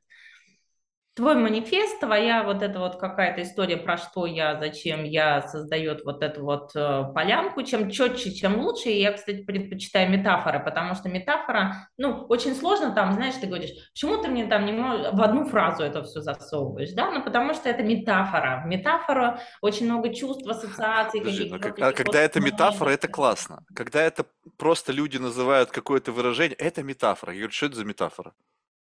Ну, если как бы метафора, она вот именно, ну, согласись, метафора может быть разной. Как бы а, она может быть настолько как бы многоликой, что ты как будто бы говоря мне, ты хочешь через эту метафору посмотреть, что я из этой много- многоликовости выберу.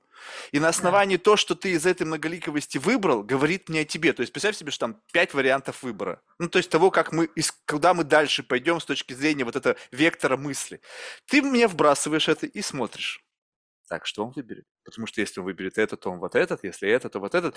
А когда метафора, и она просто вбрасывается, и там вообще, ну я смотрю на это, блин, а какие выборы? Ну, может быть, это тоже обо мне что-то говорит. Может быть, это один из пяти выборов, что я не вижу того самого выбора, и на себя думаю, «Блин, а что ты мне сейчас только что сказал? Где, где метафора? То есть, и он говорит, а, ты такой мелкий, ты такой приземленный, ну, либо ты просто дебил, да, что ты не понимаешь метафору, которую я тебе сказал. Может быть, я не отрицаю. Но тогда имей милосердие. Имей милосердие мне, дебилу, рассказать, в чем был секрет этой метафоры. Ну, будь милосерден. Ну, ты посмотри, я, ну, окей, ты просветленнее, чем я. Я не отключаю этого. Такое может быть. С вероятностью 99%. Все просветленнее, чем я. Но тогда со с позиции этого просветленного опыта дай мне, жалкому примату, это знание. И вот когда ты берешь и опять, как будто бы, вот только что я был в состоянии, когда кто-то сверху смотрит на меня, и я как бы молю тебя о просьбе, и человек такой, и там как бы ничего нет. Ну вот это же метафора, ну и все, и как бы, понимаешь, не-не-не, получается так, что я был прав, что дальше там этого ничего нету. Конечно, когда человек начинает рассказывать, ну послушай, и тут такая наша история, и ты как бы, окей, и знаешь, как это в детстве, дети, сейчас я расскажу вам сказку, и дети такие все под одеялом, поуютнее устроились, такие, «А».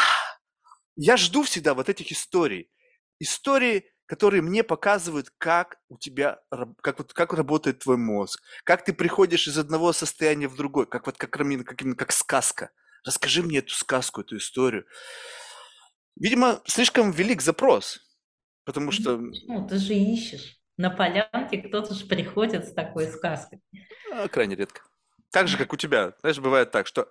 Вот, об основном, почему это редко получается? Потому что, во-первых, ну, то есть, это как будто бы сложно сделать за короткий промежуток времени. Ну, то есть, я не знаю, как часто люди как бы изливаются в общении с тобой и сколько для этого нужно предварительных ласк. Ну, то есть, вы начали встречаться, знаете, какие-то сессии, одна, вторая, третья, десятая, и там на десятой одна, каждый раз.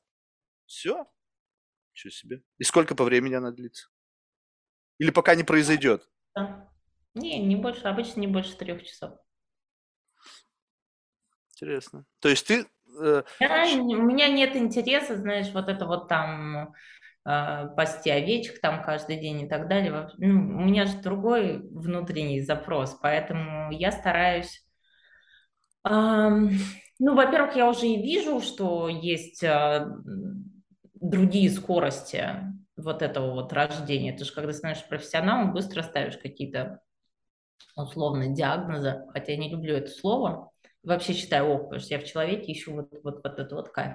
Не-не, сейчас вот одна сессия максимум. Если раньше я говорила 24 часа со мной, то сейчас а, одна сессия, просто этого надолго хватает, там очень, ну, как бы начинается процесс, потом, конечно, люди возвращаются, но это точно не терапия, не там раз в неделю встречаемся, по протоколу что-то там делаем, нет-нет-нет, вот как бы Бывает, что просто родиться можно сразу, бывает, что нужно, знаешь, как бы несколько там каких-то а, процедур стимуляцию сделать? сделать, стимуляцию сделать, еще что-то. Но я очень честно говорю, ну, то есть если я вижу, что человеку нужно еще достаточное время, чтобы родиться, я так и говорю, ты еще беременная сам собой, это не ко мне. Я не Слушай, веду беременность. Слушай, а кесарево бывает?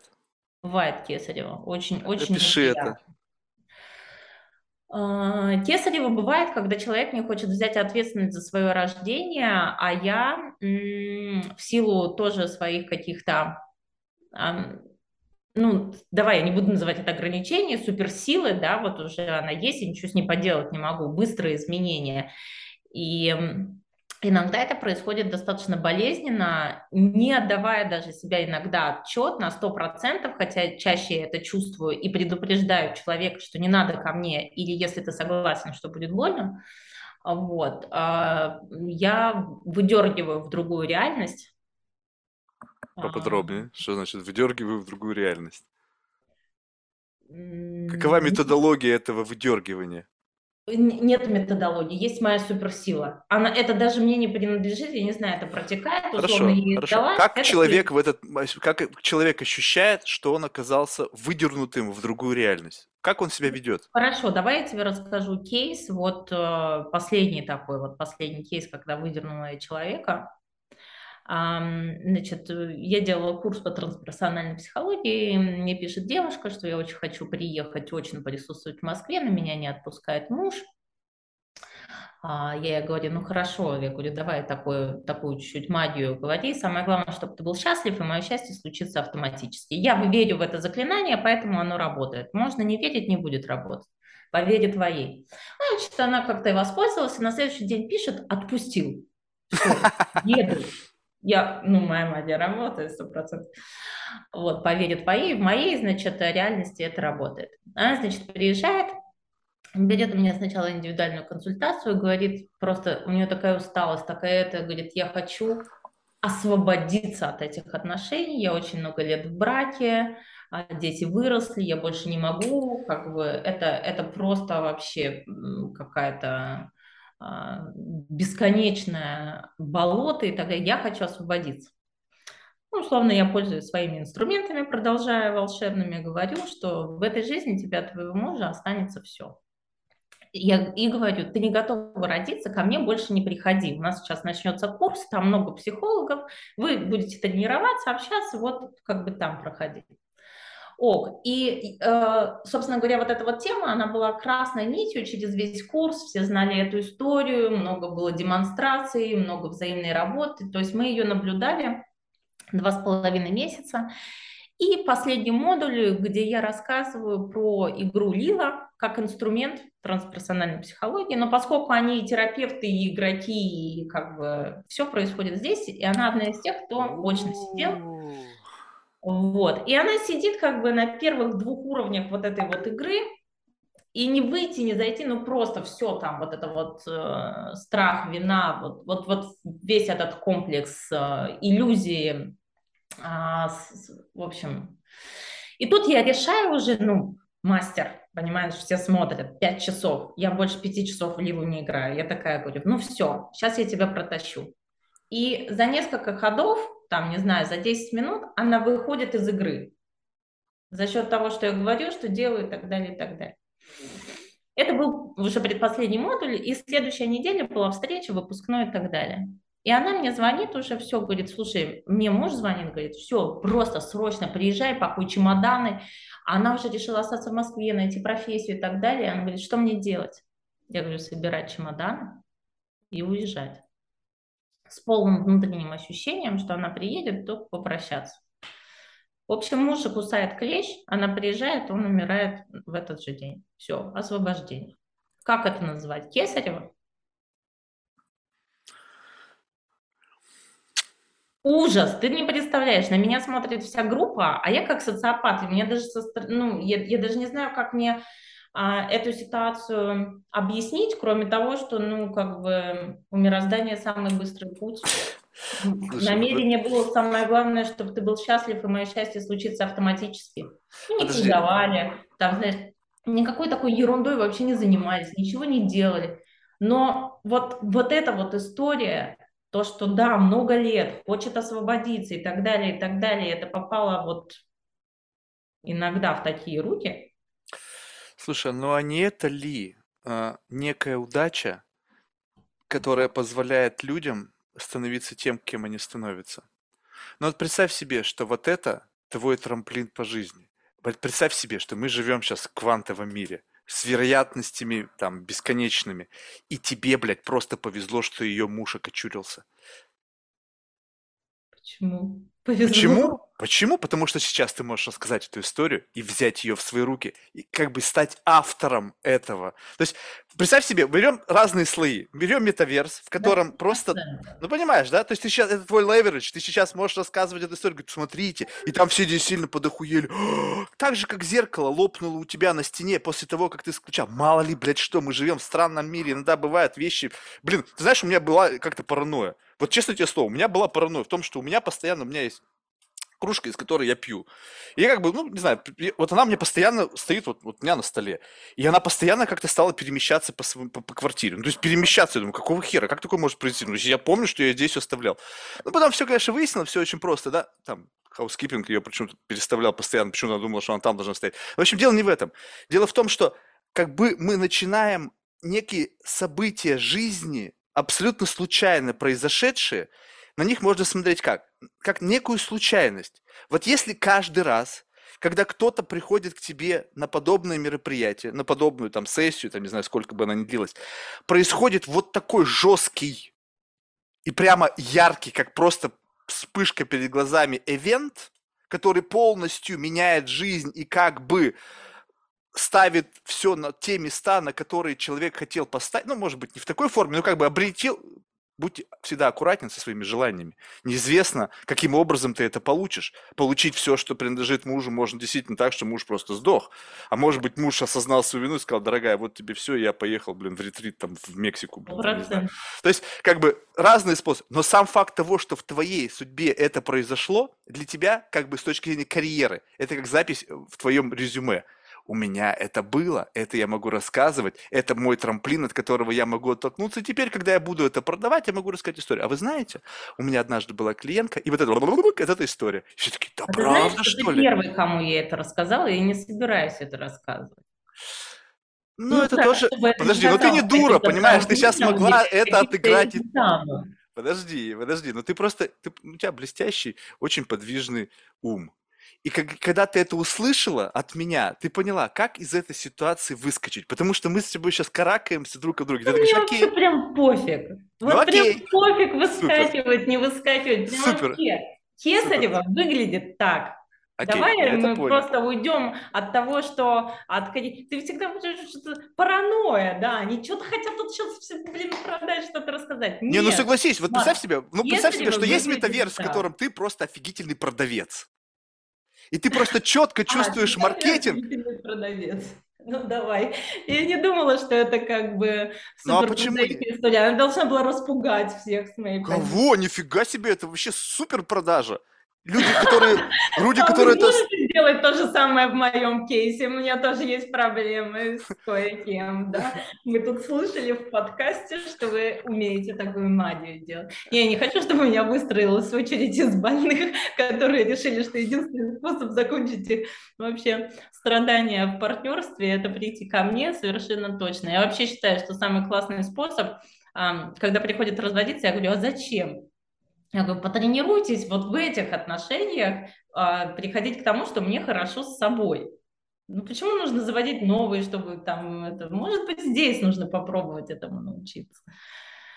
Просто то, что ты мне сейчас описал, я просто себе представляю себе некий такой буткэмп, в который попадает человек, и там сколько у вас э, вместе всех людей, которые работали, с- работают с человеком? Ну, ты и плюс твоя команда. Сколько это людей?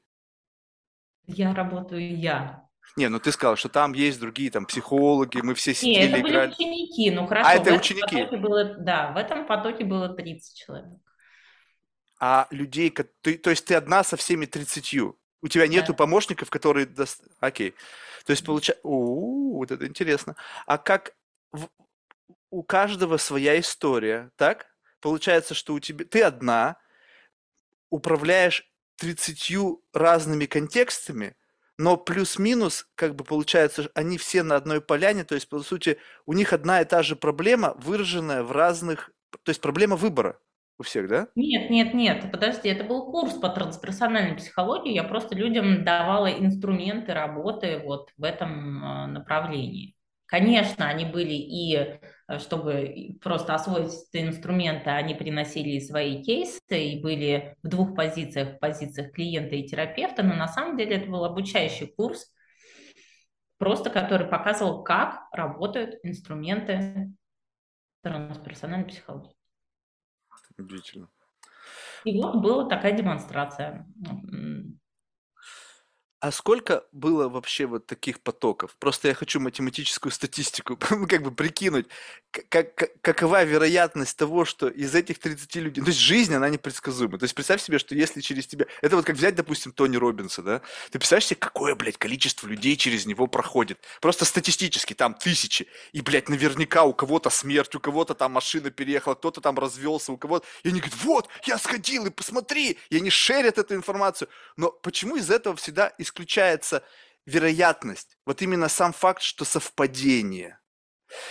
Приятнее Нет, верить то, что это контроль, Офигенное совпадение. ну, пу- ну, не, ну, я согласен, что совпадение, как бы, ну, это, блин, даже не могу это описать. Но да, это офигенное совпадение. С точки зрения, как бы ты получил, Просто я бы даже это не назвала совпадением, я бы назвала это иллюстрация. В контексте всего, что происходило, это была просто иллюстрация. Мне сложно притянуть это, потому что когда ты говоришь про это два с половиной месяца, очень много часов, и под занавес на выпускной, я называю это иллюстрацией. да, естественно, ты это так назовешь, и все 30 сидящих там, они прямо изверглись в диком восторге. Подожди, давай честно. Вот когда ты услышала эту новость, вот как бы у тебя что в голове? Какие мысли? Я сейчас за тебя придумаю три варианта. Первое. Нифига Первая себе да. сработало. Вторая. Чего? И третья, так- и, допустим, третья это, ну, как бы испуг.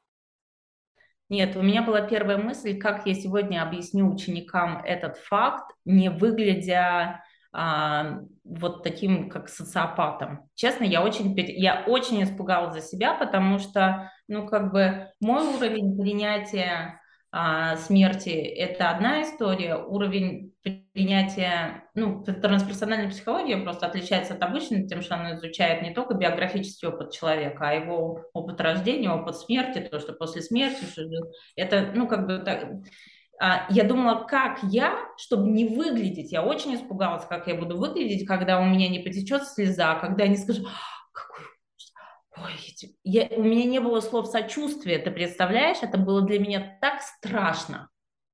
Я сочувствовала то, что так жестко произошло, но слов сочувствия, когда м, таких человек приходит говорит, я хочу освободиться от этих а, отношений, я понимаю, что это освобождение, у меня есть мое доверие, что это, ну, у мироздания самый быстрый путь И как это будет выглядеть, вот эти мои слова, когда люди ждут сочувствия, какой-то слезы и так далее, пипец, мне было очень, очень, очень сложно, потому что я выглядела монстром. Именно Я думала монстр, только именно о том, монстр. как мне не выглядеть монстром. Слушай, ну ведь именно монстр делает тебя профессионалом. То есть именно вот это осознание. То есть мне кажется, в этом и есть сила. Ты, может быть, ее сейчас не чувствуешь, но представь себе, вот мне всегда казалось, что это... Она, как бы, любая сверхсила, это некая, как бы, монстровость. Любая. То есть, когда ты видишь, что произошло какое-то такое событие, которое всех разбалансировало и, по сути, должно выдавить слезу с, сам, сопереживания, там, с, с милосердия, ну, в общем, любую такую, как бы, как бы в бенчмарковую эмоцию, да, то есть, как вот обычно люди себя ведут, сострадание, высказывают соболезнования, ой, дорогая, дай я тебя обниму, а ты говоришь, ну, а что, ты же этого хотела. И все такие, как она такое может, как она, она вообще, что с ней происходит, ты посмотри там. И ты такая, ха-ха, это мне было нужно. Ну, то есть, как бы, ты же понимаешь, что вот эти все события и твое способ, как бы, репрезентации себя в этих событиях, это как способ выстраивания вот этих парасоциальных отношений. Они тебе, на тебе начинают думать о как неком высшем существе. Но по факту, вот так вот, если честно, в твоей жизни появилась какая-то дамочка, которая хотела там... Ну, то есть тебе вообще на нее, честно, похер. Кто она такая, откуда она взялась? Она пришла с проблемой, ты сказал, ну окей, я с тобой поиграю, потому что мне прикольно. И как бы у нее что-то произошло. Ну честно, вот даже я сейчас думаю про себя, какой нахер сострадание? Мне честно похер. Муж там убился груш, ну и пофиг. То есть откуда там возьмется сострадание? Вот откуда ты, вот у- вообще-то оно должно там взяться. Ну, мне не пофиг. А Я тебе не пофиг? людей. Ну, а Вот чё, ну, люблю. люди умирают, неважно, любишь ты их или нет. От этого любви не уменьшается, понимаешь? М. Не уменьшается любви, умирают. И еще всякие неприглядные происходят истории, еще похуже, чем смерть. Ну, э, люблю. Подожди, вот это интересно, что, что хуже, чем смерть? Хуже, чем смерть, непрекращающиеся страдания. Но непрекращающее страдание это как некая болезнь, как боль, либо душевные страдания. А, И так, и так. Мне кажется, это физическое страдание, мне кажется, непрекращающееся. Это последствия уже какого-то психологического непрекращающегося страдания. То есть человек, будучи сотворцом того, где он находится, вот сотворил и не может выйти из вот, вот этого непрекращающегося страдания. Это Что? рак, условно говоря, условно. это Ментальный Да, рак. хочу одного, да, хочу одного, делаю другое. Это мозоль натирается, натирается, хочу одного, делаю другое. Это в итоге такая история, и самое главное, ну, в психологии этот термин называется рекурсия, и ты не можешь помочь, и никто не может помочь, и так далее. И ты смотришь, это реально хуже, чем смерть. И еще смерть часто не, не является разрешением этой проблемы. Это вообще коллапс, понимаешь? Это вот этот вот тоннель, в который ты попадаешь, и кажется, когда отпустит, когда отпустит, а они никогда не отпускают, и там не отпустят. Фрактал твоего ада, он как бы переходит из состояния в состояние. М, Это прикольно. Ты знаешь, вот давай сейчас уже от твоих клиентов вот просто к личным каким-то. Вот когда ты, вот, э, скажем так, перестаешь быть заложником вот этого состояния, ну, то есть как бы тебя ничего не может так крепко обнять, и вот этот фрактал, он как бы, ну, вопрос твоего выбора. То есть я могу в этот rabbit hole полететь, немножечко погрустить сегодня. Ты как бы в эту, в эту грусть ушла, и такая она тебя... И раз, все, хватит, сегодня недостаточно. И когда ты вот настолько начинаешь управлять вот этими состояниями, когда ты не становишься заложником этих состояний, что они, ну, и настоящие эмоции ты перестаешь чувствовать. Ну, то есть, как бы, а- они, ну, как бы ты их не то чтобы чувствуешь, ты просто понимаешь их. Окей, вот, ну, сейчас радость, сейчас там, не знаю, любовь, сейчас там это. И как бы э, жизнь превращается не в искреннее, ну, истинное проживание этого experience а, а наблюданием за тем, как это как волна, знаешь, как бы и ты через нее прошла, такая, так, сегодня вот она это почувствовала, это почувствовала, это почувствовала, но не проживала это чувство. И как бы получается так, что в какой-то момент времени ты начинаешь чувствовать, блин, как бы, а что я вообще чувствую? Я вообще ничего не чувствую. Я просто как-то вот, не знаю, я рационализирую все, и вот у меня интеллектуализация всех, всех эмоций, всех чувств, всех переживаний, и они как бы вот на полочках ровненько стоят, но ни одна из них вот не не влияет на вот это вот состояние. И то, что, на чем ты сидишь, твой наркотик, это вот состояние, вот, которое мы начинали. То есть все остальные состояния, они как бы как, как, как некие способы, как некие такие крючки, бэм-бэм-бэм, как бы такие брянькалки, через которые ты хочешь получить вот этот вот основной свой drug, вот это вот удивление, не знаю, там, а что так можно было. И это единственное, на чем ты сидишь. Или у тебя есть и другие эмоции? Что-то еще есть? Ну, конечно, я себе оставила, что в тот момент, когда вот это все случится, можно будет пойти к Богу. Подожди, ну вот, вот как-то. Ну, вот у тебя есть дети, так, насколько я понимаю? Да, вот трое. трое, да? То есть как бы эти маленькие люди, они потенци... ну, как бы а, они нуждаются в твоей любви вот как бы вот в той самой материнской искренней любви, поскольку они как бы ну, подпитываются через нее, это как способ, как жизненная энергия, через которую они прорастают в этот мир. И в этот самый момент вот ты как мама, и ты как Дарья, которая занимается трансперсональной психологией. Вот ты из этого состояния переключаешься в состояние мамы, и как бы забываешь обо всем этом, что как бы из тебя что-то льется, что я в действительности им даю, то есть я им улыбнулась, им погладила, и они прибалдели, а что я только сделал? Да ничего не сделал. То есть как будто бы ты играешь с этим комочком жизни и как бы делаешь, понимая, что ты делаешь, то, что ему от тебя надо. Либо ты как бы в бессознанке, и ты в майнсете мама, и как-то само по себе все происходит, то, что происходит. Ну, у меня есть два mindset а мамы. Ну, я, знаешь, говорю, что я дипломированный психолог, но не дипломированная мама. Ну, есть вообще от слова совсем. И у меня есть два mindset а. Сначала я мама такая вот, как, как, как я мама, э, все идет как идет, а потом в какой-то момент я включаюсь добавляю, начинаю, знаешь, терапевтировать и свою внутреннюю маму, и детей, которых нужно терапевтировать от той мамы, которую они столкнулись.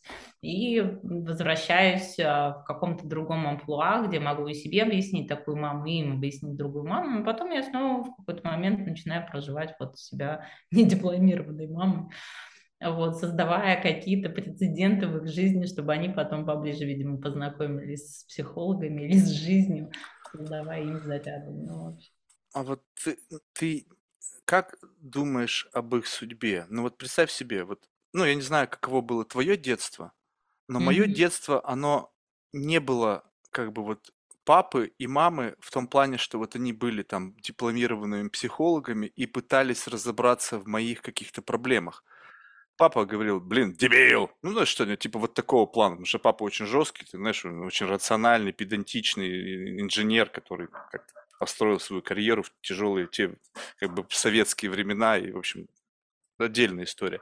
Но в целом ты сейчас, получается, как бы терапевтируешь маму, сама себя, терапевтируешь детей, и как будто бы ты даешь им некий инструментарий, для решения тех или иных проблем, каких-то вопросов, возрастных переживаний, каких-то странных моментов. И как бы ты даешь им уже какой-то набор скиллов, которые они понесут с собой, и в то же время эти скиллы и эти как бы вот как бы оформленные рамки их воспитания будут влиять на сам факт того, как они прорастут в этот мир.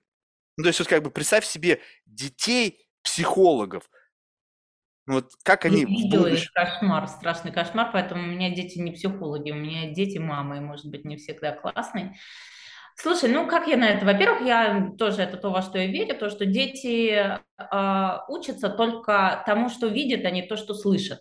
Mm. Поэтому, вот знаешь, вот эти вот разговоры, честно уверена, что они, им от них ни горячо, ни холодно. Они все равно видят реакции, они все равно видят мой подход к какому-то решению задачи, они будут принимать это, либо отказываться от этого.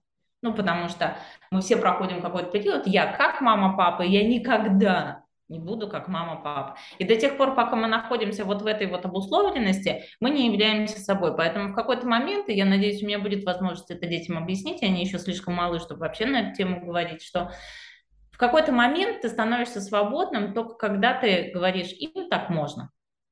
Маме, папе так было можно. Точка. И в тот момент, когда ты им разрешаешь, что им так можно, как бы это не было ужасно, я разрешаю себе быть. Вот я надеюсь, у меня там, знаешь, особо нет таких угрызений совести, что я там что-то не так сделала, здесь не так что-то сделала. Я надеюсь, что мне просто удастся в какой-то момент, ну, донести до них, что чтобы быть, нужно отказаться от учения учителя. И мама в этот момент, это тоже все равно какое-то учение, какой-то учитель. Еще какое? Откажись, откажись, ей так можно, но ты можешь делать что-то совершенно иное. Вот, Ты- э, несмотря там, все, все дети у психологов, у святых, они все равно будут претензии к родителям, так или иначе, в какой-то степени, в какой-то мере. Чего-то передал, чего-то не додал. Ну, то есть обязательно что-то такое будет. Поэтому я вижу, что в какой-то момент, вот я делаю, что делаю, а делаешь, а будь что будет, и в какой-то момент у меня просто будет возможность освободить от себя. Вот Мне просто всегда любопытно, понимаешь, вот, вот представь себе, что вот у тебя ну, как бы все равно вот эти вот несколько, несколько ролей, да, то есть ты, понятно, что у тебя тоненькая, ну там, не знаю, не тоненькая, может быть, толстой линией проходит все вот это знание, да, которое как бы управляет этими штуками, но мне всегда любопытно, вот ты знаешь человека с одной точки, с, с одного угла обзора, допустим, ты знаешь там Леонардо Ди Каприо, да, недавно день рождения у него был, вот и ты знаешь его как кого? Как актера, как игр- там какие-то там у него роли, потом какое-то там таблоиды вбрасывают там о нем еще какие-то истории. А вот теперь представь себе знание его, допустим, ну, наедине с самим собой, наедине с его мамой. Это вообще такое что-то интересное. И, ну, не, не потому что именно он, а я просто привел его в качестве примера того, как, как мы можем отличаться. И вот когда разговариваю с человеком, я вот сейчас всеми силами реально стараюсь тебя выдернуть из вот представления о тебе и поместить тебя просто в какой-то такой, знаешь, понятный контекст. Ну, то есть понятный какой-нибудь, еще такой немножечко забавный какой-нибудь, знаешь, там, ты такая, такая, ну, просто, мама, ты у меня очень плохо представляешь вся. То есть, как бы, несмотря на то, что у тебя трое детей, мне просто сложно вот это вот, как бы, вот этот подвижный Ты мозг. очень плохая мама. Вот такой, какой ты меня представляешь, вот такая вот и мама. Вообще. Нет, ну, ты понимаешь, почему оно как бы не складывается? Да, мне, знаешь, ребенок подходит старший и говорит, мам, ты психолог? Я говорю, да, психолог. Психологи говорят с людьми? Я говорю, да, психологи говорят с людьми. Он говорит, мам, поговори со мной. Потому что, ну, как бы, э, у меня, когда меня люди не обуславливают, у меня белый шум. У меня нет такого, о, давайте то, побежим туда-сюда. Из меня вот чуть-чуть надо, знаешь, обуславливать, что-то подвытаскивать, вот как, как- какие-то вот такие истории. Вот это вот, знаешь, как некая программка, а, из которой ты меня пытаешься выдернуть, она тут, знаешь, сложновато выдергивается. Вот это вот раз, и ты там что-то, что-то как-то... Ну, то есть это ты, это всегда это как бы я. ответная реакция на в- как бы запрос. Вот это любопытно. Вот у меня плюс-минус то же самое, но мне всегда любопытно, а как, кто я, когда нету внешнего запроса? Ну, то есть я постоянно подыгрываю под одно, под другое, под третье, играю сам иногда себе искусственно создаю, но это как бы есть некий все равно запрос. То есть я, я это всегда некое отображение внешнего запроса. И когда внешнего запроса нет, ты говоришь, я это как бы белый шум. Но а вот в этом белом шуме что-то вот есть, вот, что можно было бы... То есть как бы как можно поработать с этим белым шубом, чтобы внутри увидеть что-то, вот кто ты в действительности без внешнего запроса? Ну, вот я сейчас сижу, у меня есть внутренняя улыбка, когда я в нем сижу.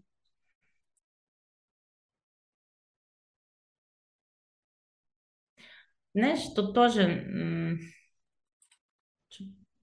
меня запугал э, шаблонами. Но у меня есть еще один шаблон, которым я, наверное, как-то могу сейчас описать. Такое состояние, бытие, ну, течет и течет, да, течет и течет. Сознание, потому что кто-то есть, кто это все может тебе описать. И блаженство, потому что есть улыбка какая-то. М, Вот, наверное, так. Любопытно. Но вот это как раз-таки состояние некой скуки, да? То есть вот ты в этом состоянии ведь долго находиться не можешь, наскучивает. А, Не могу сказать, что скуки, потому что там есть блаженство. Скорее, все-таки вот это вот, э, то, что я называю война за внимание, кто-то его, блин, похищает там просто сразу, как только ты там, сразу атака на внимание происходит. Это любопытно. Я не знаю, я пытаюсь периодически как бы понять, знаешь, вот как бы, как бы отш- расш- вот отшелушить вот эти вот все слои луковицы, добраться до сердцевинки. И такое ощущение, что, знаешь, это как вот если представь себе такую как бы визуализацию, что ты вроде бы как бы слой один отдираешь, а внутри рождается еще один слой. И как бы сколько бы ты слоев не отдирал, там такое ощущение, что эти слои, они как бы вот как только ты содрал, там внутри что бульк, бульк, вот как это фракталы-то, они как раз таки как бы не заканчиваются. И ты думаешь, блин, а что получается, как бы в этом и смысл, как бы самопознание в том, что он бесконечен, то есть в том нету. И мне так от этого становится грустно, поскольку сразу же начинает оттуда веять буддизмом, что тебя нет, вот эта вся херня. Думаю, не-не-не-не-не, я в это не хочу верить. Неважно, как оно есть на самом деле. Я хочу добраться, знаешь, как в этом фильме э, детском, Что да? ты там хочешь в конце увидеть? Ну вот, вот, вот, окей, хороший пример. Вот помнишь фильм э, Гарри Поттер и какая-то там, по-моему, последняя серия, когда он Волан-де-Морт его как бы убивает, и за секунду до смерти он убивает самого себя. Вот он заходит вот внутрь своего вот этого, свой дворец памяти, эти чертоги своего разума. И там под лесенкой какое-то существо такое умирающее лежит, но как бы он его как будто бы убил. А вот, вот в этом и есть смысл, что как бы об, увидеть вот этого, то есть вот этого перво, первородное состояние. Вот когда ты описывала вот эти фазы рождения там, и смерти, вот представь себе, что ты уже вот э, за секунду до того, как ты коснулась этого мира, у тебе было, ну там, эпигенетическая память что-то подгрузил, то есть минимальный набор информации внешней. Но там уже много информации. Все остальное налипало по ходу. Ну, то есть по ходу жизни вот это слой за слоем налипал, налипал, налипал. И теперь любое действие, оно как бы проходит через все эти слои. То есть это не ты, это искажение через каждый слой, и как бы вот как бы луч света, он преломляется, и в конечном итоге как-то выходит. Как бы один слой убрал, о, в одну сторону какое-то пошло, в другую сторону. И чем ближе ты приближаешься как бы вот к самому истине понимания, что я хочу или почему я хочу или еще что-то, как бы разделяя это на слои. Я хочу это почему? Потому что, блин, в детстве меня насиловали постоянно, ну, я имею в виду как-то ментально, да, заставляли делать это, и в какой-то мере через это многократное повторение я просто, мне стало это легко делать, и я в какое-то время подумал, что я это люблю. Ну, то есть, на самом деле, мы любим некоторые вещи, которые просто нам легко даются. Ну, то есть, как бы люди... Э, если это дается кому-то тяжело, а нам это легко, то ты как бы говоришь, о, типа, я люблю это. Какого хера? Совершенно непонятно почему. И вот как бы вернуться к этой пер- первоочередному какому-то состоянию и из этого состояния посмотреть на, на мир, который меня окружает. Скажи, пожалуйста, ты читал Бхагават Гиту? Да, конечно же, нет. Ну ты что, серьезно? Даже сам вопрос уже про... Ну, все, о чем ты говоришь, там на каждой Во! И ты меня опять фреймишь, ты меня опять в эти четыре коробочки запихиваешь, Марк. Я понимаю, что я тебе сейчас триггерну, но у меня есть только один вопрос. А когда луч, вот ты говоришь, луч, который все, вот куда этот луч попадает? Или с чем соединяется? Или не соединяется? Что происходит с лучом, который прошел все это все? Подожди, ну вот у меня ощущение такое. Помнишь, э, не знаю, в детстве у тебя был диафильмоскоп? Да. Вот ты этот вот самый, вот как бы вот своя сложная вот би биомашина, этот самый диафильмоскоп, и ты – это свет, который из этого фильмоскопа выходит. И ты вот да. сидишь, вот первый свет на белую стенку транслируется, да. просто пучок света. Вот это твое как бы эталонное состояние. Какие-то да. фотоны летят на стену, ничего нету. Момент рождения появляется слайд. Первый слайд лицо мамы, ее титька, которая почему-то тебя тычут, думаешь, что за херня, какого хера происходит. Ну, представь себе с позиции взрослого человека, вот твоим всем накопленным знаниями оказаться в состоянии вот этого тела ребенка, которого начинают перекладывать, передают как игрушку из рук в руки. Дедушка взял, дай мне подержать, дай мне это. Такое ощущение, что у кого-то новый iPhone, и они, о, дай посмотреть. Да. Именно так. Понимаешь? И они свое внимание начинают тебе все туда под, подгружать. И постепенно, постепенно у тебя вот это количество этих слайдов, оно наслаивается. Слайд бабушки, слайд дедушки, и твой свет уже, картинка, которая, через которая проходит через этот слайды, она начинает меняться. Но это как бы картинка не твоя, ее тебе туда запихнули насильно. И поэтому то, что ты видишь, как бы рендеринг вот этой действительности, то, что на стене происходит, это не, как бы, это то, как бы, как бы, что в тебя впихнули. Да, именно так и происходит.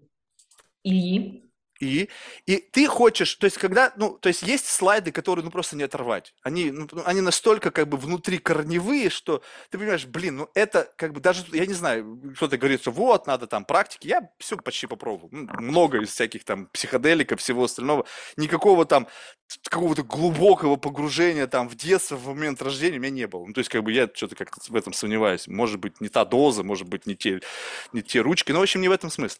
Что в какой-то момент я понял, что этот слайд как бы снова в белый экран. Я не попаду 100%.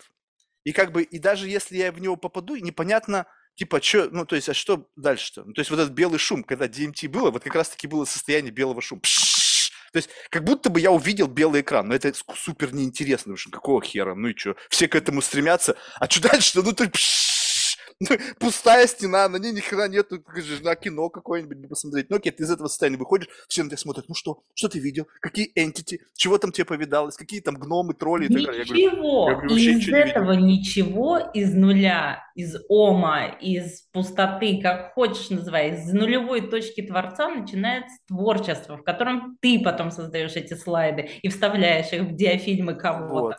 Вот. Поэтому начинаешь следующий шаг. Окей, я хочу свои слайды создавать. Да. И вот ты начинаешь думать, а как их создать? И на это, в этот момент приходят тебе ну, на помощь а люди. принцип фрактала. Ты не можешь создать ничего с нуля. Ты напираешься на что-то, что было до этого, чуть-чуть это изменяешь, это тогда чуть-чуть это изменяешь, что изменяешь. И вот мы живем все чуть-чуть в чуть-чуть измененном э, сознании друг друга. Да. Но в этом фишка, что представь себе, что когда ты вот, допустим, я сейчас беру и говорю, Дарья, дай мне свой корневой слайд. Ты говоришь, Марк, проблема, щук. Я беру его, вот это там ты, твои воспитание, твои травмы, вот это все, вот это там, я его щелк себе вставляю и смотрю. Я настолько хорошо помню, как бы вот эту трансляцию свою, и появилась вдруг твоя, но моя как будто не исчезла. И где-то у нас с тобой совпало, то есть картинка наложилась, где-то у тебя э, отличие. И я смотрю туда, где наше не, не только сходство, но и отличие. Сходство как будто бы они дефолтные. Ну, то есть, а, ну да, ну для тебя тоже это хорошо, ну окей. А вот именно там, где тебе, мне хорошо, а тебе плохо, или либо наоборот, там мне начинает максимально быть интересно. То есть, почему так? Почему здесь, где тебе как-то больно и неприятно, мне совершенно никак? И дело даже не в том, что это каким-то образом в детстве, там какой-то травматический experience, неважно. Это совершенно не имеет значения. Сам факт того, что здесь теперь ты можешь ощущать что-то. То есть мне не нужно проживать этот experience, мне достаточно просто знания, что у кого-то в этот самый момент может возникать такая эмоция. Мне недавно тоже это девушка то, рассказывала. Почему мы с тобой вернулись? А что так можно? Но она чуть-чуть по-другому звучит. Ну вот это и есть самое интересное. Когда ты соприкасаешься с тем, что ты не можешь ни прожить, ни выразить, тебе может это... А тут у кого-то есть такое переживание, и оно иное. И вот эта инаковость друг в друге, оно и создает, мне кажется, вот эту вот карусельку, на которой мы дружно из детства на этих лошадках катаемся. Ну, знаешь, и ты сидишь на этом, на каком, на жирафе, а этот сидит на лошадке, и вдруг в какой-то момент кто-то бегает в этой карусельке. Потом он тоже сядет. Кто-то подойдет и скажет, на слона сядь, сядь. Не, ну ты вот эти слайды как бы копишь, ну вот смотри, как вот да. недавно одна девушка да. мне рассказала. Даже тоже... иногда вдохновляюсь этими. Вот, вот. Но это такое ощущение, что это некое знание. Вот представь себе, вот недавно девушка мне одна рассказывает, ну не тоже какие-то там психологические курсы, она рассказывает, вот представь себе, приход... ну, ты, о, классно сейчас будет, у тебя тоже это все сойдется. Приходит э, одна девушка э, с, с проблемой э, расставания с любимым, ну или с муж, мужчиной в состоянии радости, потому что по э, как бы этому брачному соглашению, она получит до хрена бабла. И она, вау, прикольно. Другая приходит в слезах, э, меня бросил муж. Третья, типа, меня бросил муж? Ну, типа, такая, как бы, я же, блядь, принцесса, как это вообще произошло? И ты понимаешь, что это вот эти разные слайды. То есть, как бы, одна и та же ситуация, абсолютно одна, но кто-то проживает ее по-разному. Имея это в своей голове, то есть кто-то, представь себе, что кто-то живет именно в этом слайде в одном. Как бы психотип такой, эта женщина будет в гневе, эта женщина будет радоваться. И ты, как бы, и ты берешь и как бы говоришь, окей, теперь у меня есть полная коллекция реакций на эту ситуацию. И ты в поисках разнообразных коллекций на одну и ту же реакцию. Смерть. И ты смотришь, как люди переживают смерть. Кто-то спивается, кто-то кончает жизнь самоубийством. Причем смерть кого? Смерть близкого, смерть бабушки, смерть мамы, смерть ребенка. И как бы вот ты копишь кто-то так, кто-то так. И у тебя теперь вокруг каждой жизненной эмоции возникает набор слайдов, которые ты можешь переключать. А что мне выгодно сейчас? У меня есть знание о том, как человек переживал состояние это, и я могу его включить, это его слайд, и не, не быть травмированным от самого факта проживания того или иного события, потому что каким-то образом у другого человека в голове есть какое-то спасение. То есть у него органическим образом, что, возможно, его э, психо какая-то система, да, он более флегматичен, и поэтому у него не возникает какого-то эмоционального, но ты знаешь, что такое может. И как только у тебя есть знание о том, что так может быть, как будто бы ты можешь это использовать. То есть получается, что я могу сейчас представить себе, что на самом деле не больно. Потому что мне кто-то рассказывал, что ему не больно. Щелк, и мне не больно. Совершенно верно. Я называю, ну, как вот метафорой говорю, что я работаю стилистом. Вот у тебя в гардеробе, знаешь, две футболки, двое джинс. А у меня в гардеробе вот и пальто, и, не знаю, бриджи, и все на свете, все есть. И ты ко мне приходишь, я смотрю на твою ситуацию и говорю, слушай, вот у меня тут, знаешь, такая классная рубашка есть, а ну примерь. Mm. Человек так одевает, тебе как в ней? Я себе в нем не нравлюсь. Я говорю, ладно, давай, а примере вот это. Фу, какой все, я прям преобразился, мне нравится, я уйду в этой шмотке. Вот и mm-hmm. все. Это действительно набор вот этих убеждений, набор этих реакций. А профессия просто позволяет вот открыть гардеробную и не то что навязать, потому что у меня одна единственная рубашка, я всем говорю, я одеваю, говорю, слушай, тебе это, вот, я в монохром всех не одеваю там просто на сто процентов, хотя обожаю. Нет, вот эти четыре штуки проживания, это как раз-таки та рубашка, которую ты всем пытаешься впарить. Ты с этого начала, что у меня вот эта идея, там вот как это, как я как записал. Нет, это я тебе сказала, в чем я хожу. Давай ты не будешь... А-а-а. Это я сказала, в чем я хожу. А-а-а. А у меня может быть огромный гардероб. Ну, люблю, блин, понимаешь, вот как бы свитерок и футболочку. Люблю. А ты, а ты людям говоришь о том, что ты это нравлюсь. любишь? И мне, конечно, в том, в чем я себе нравлюсь, хочется, чтобы я понравилась другому. А, все понял. То есть ты Но делаешь, как бы, смотри, как в чем я хожу, в этом вот. комфортно, удобно, классно, и как бы человек такой смотрит на тебя, блин, действительно классно выглядит. То есть, а может ну, мне тоже попробовать это примерить? Да. И это то же самое. Если тебе не нравится мой стиль, я говорю, слушай, хорошо, у меня в гардеробе, смотри, еще вот такая вот есть. Ну, давай попробуем это поносить. Где ты это берешь? За счет чего идет пополнение твоего гардероба? Люди. Вот за счет таких вот встреч, встреч, встреч, общений. Люди ниоткуда, не из книг точно. Тогда можешь описать вот как Особенно бы... вот, вот этих мотивационных вещей. Вообще, как, как, как они в чем они? Они в сосудах. Как, как ты, как это, как, вот как, как ты их хранишь? Вот я их храню. А, ты как шмотки. В гардеробе. А, прям вот я прям понимаю, вот этот пиджачок будет сейчас к лицу. Супер, прикольно. То есть э, у меня, знаешь, как это выглядит? У меня каждый человек, у меня как бы, гардероб у меня немножко посложнее. У меня каждого человека вижу в, в виде некого здания. Постройка. У него есть фасад. Ну, то есть то, что то, с чем мы встречаемся, да, как бы какой ты там модерн, там, не знаю, там французский стиль, там, не знаю, какая-нибудь испанская, там, какая-нибудь херня и так далее. И ты как бы на это смотришь, такой, ага, вот то, что ты мне показываешь. Потом ты подходишь к двери, и как бы тук-тук, там тебе, «Э, привет. И там дальше, там есть гостиная, спальня, там есть гардероб, там как бы у этого всего. И я как бы э, в какой-то мере как раз-таки хочу, знаешь, раньше передача была по домам, там где-то по MTV она была, mm-hmm. когда кто, какие-то селебритис приглашали э, там людей к себе в дом, они им это показывали. Вот как будто бы для меня это путешествие в чертоге разума. Покажи мне, что у тебя, сделай мне экскурсию по вот этим, как бы, по своим вот этим, как бы там, хоромам, либо там по одной комнате. Меня просто помнят хоромы, когда у меня сразу же история возникает. У меня есть один знакомый замечательный. У него, э, ну, как бы, может быть, может, наверное, обидно прозвучит э, с точки зрения сексизма, была любовница. Ну, как назови, как хочешь. Просто он ей платил деньги для того, чтобы она выполняла некую роль. Это стоило ему каких-то денег. И, значит, это была ранняя стадия отношений, поэтому платил он ей мало, и она жила достаточно скромно. И вот, и, значит, я сижу, э, а он жесткий такой мужчина, в общем, уже в годах. И, значит, и что-то разговор зашел, она, милый, а что ты, типа, вчера делал? Ну, типа, а я при этом разговоре присутствую. И у нас что-то такое, типа, либо ни хрена не делал. Ну, то есть, как бы, а ты что делал? Она говорит, ну, ты знаешь, я не могла уснуть и бродила по квартире. Он говорит, какого хуя бродила? У тебя там 50 квадратных метров, где там, блядь, бродить? Ну, то есть, понимаешь, и я сразу же представил себе, что вот ее мирок, ее домик, вот в котором она попадала, я, вот как бы это чертоги разума. То есть у кого-то реально там дворец, там, там можно ходить туда, там есть галереи, там есть куча разных вещей, а у кого-то есть студия, в которой есть, не знаю, там какая-то шконка, лежащая в углу, есть там какая-то, как это модно называть, да, там у меня там кухня совмещенная с room, знаешь, такой как бы по бедности, да, как будто бы, то есть что у тебя не может отдельной кухни быть, какого хера? То есть нахрена это объединение? То есть что это, типа, прикольно, на самом деле это просто решили проблему, как сделать, как в одну маленькую коробочку запихнуть все. Ну и как бы вот это. И ты на человека смотришь, интересно, а что у тебя там? Как у тебя там внутри? Вот именно вот с точки зрения этого. И поэтому попасть в твой дом, и не только в твой дом, но и в твою вот эту гардеробную, это как бы как будто бы очень интересное занятие. Но при всем при этом попасть я могу каким образом туда? Ты меня можешь туда пригласить.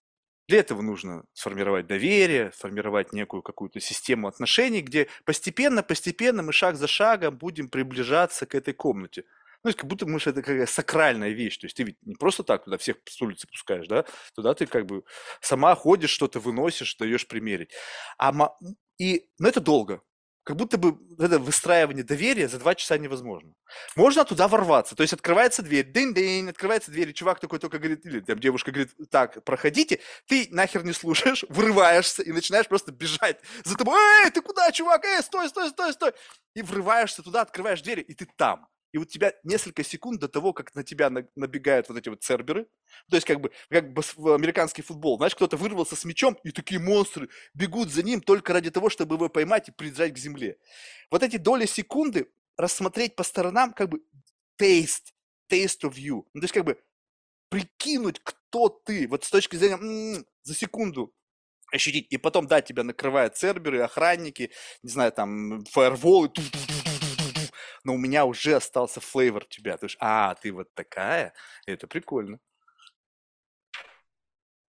И вот это путешествие, которое мне нравится. Вот как одна из способов э, проживания вот этих вот бесед.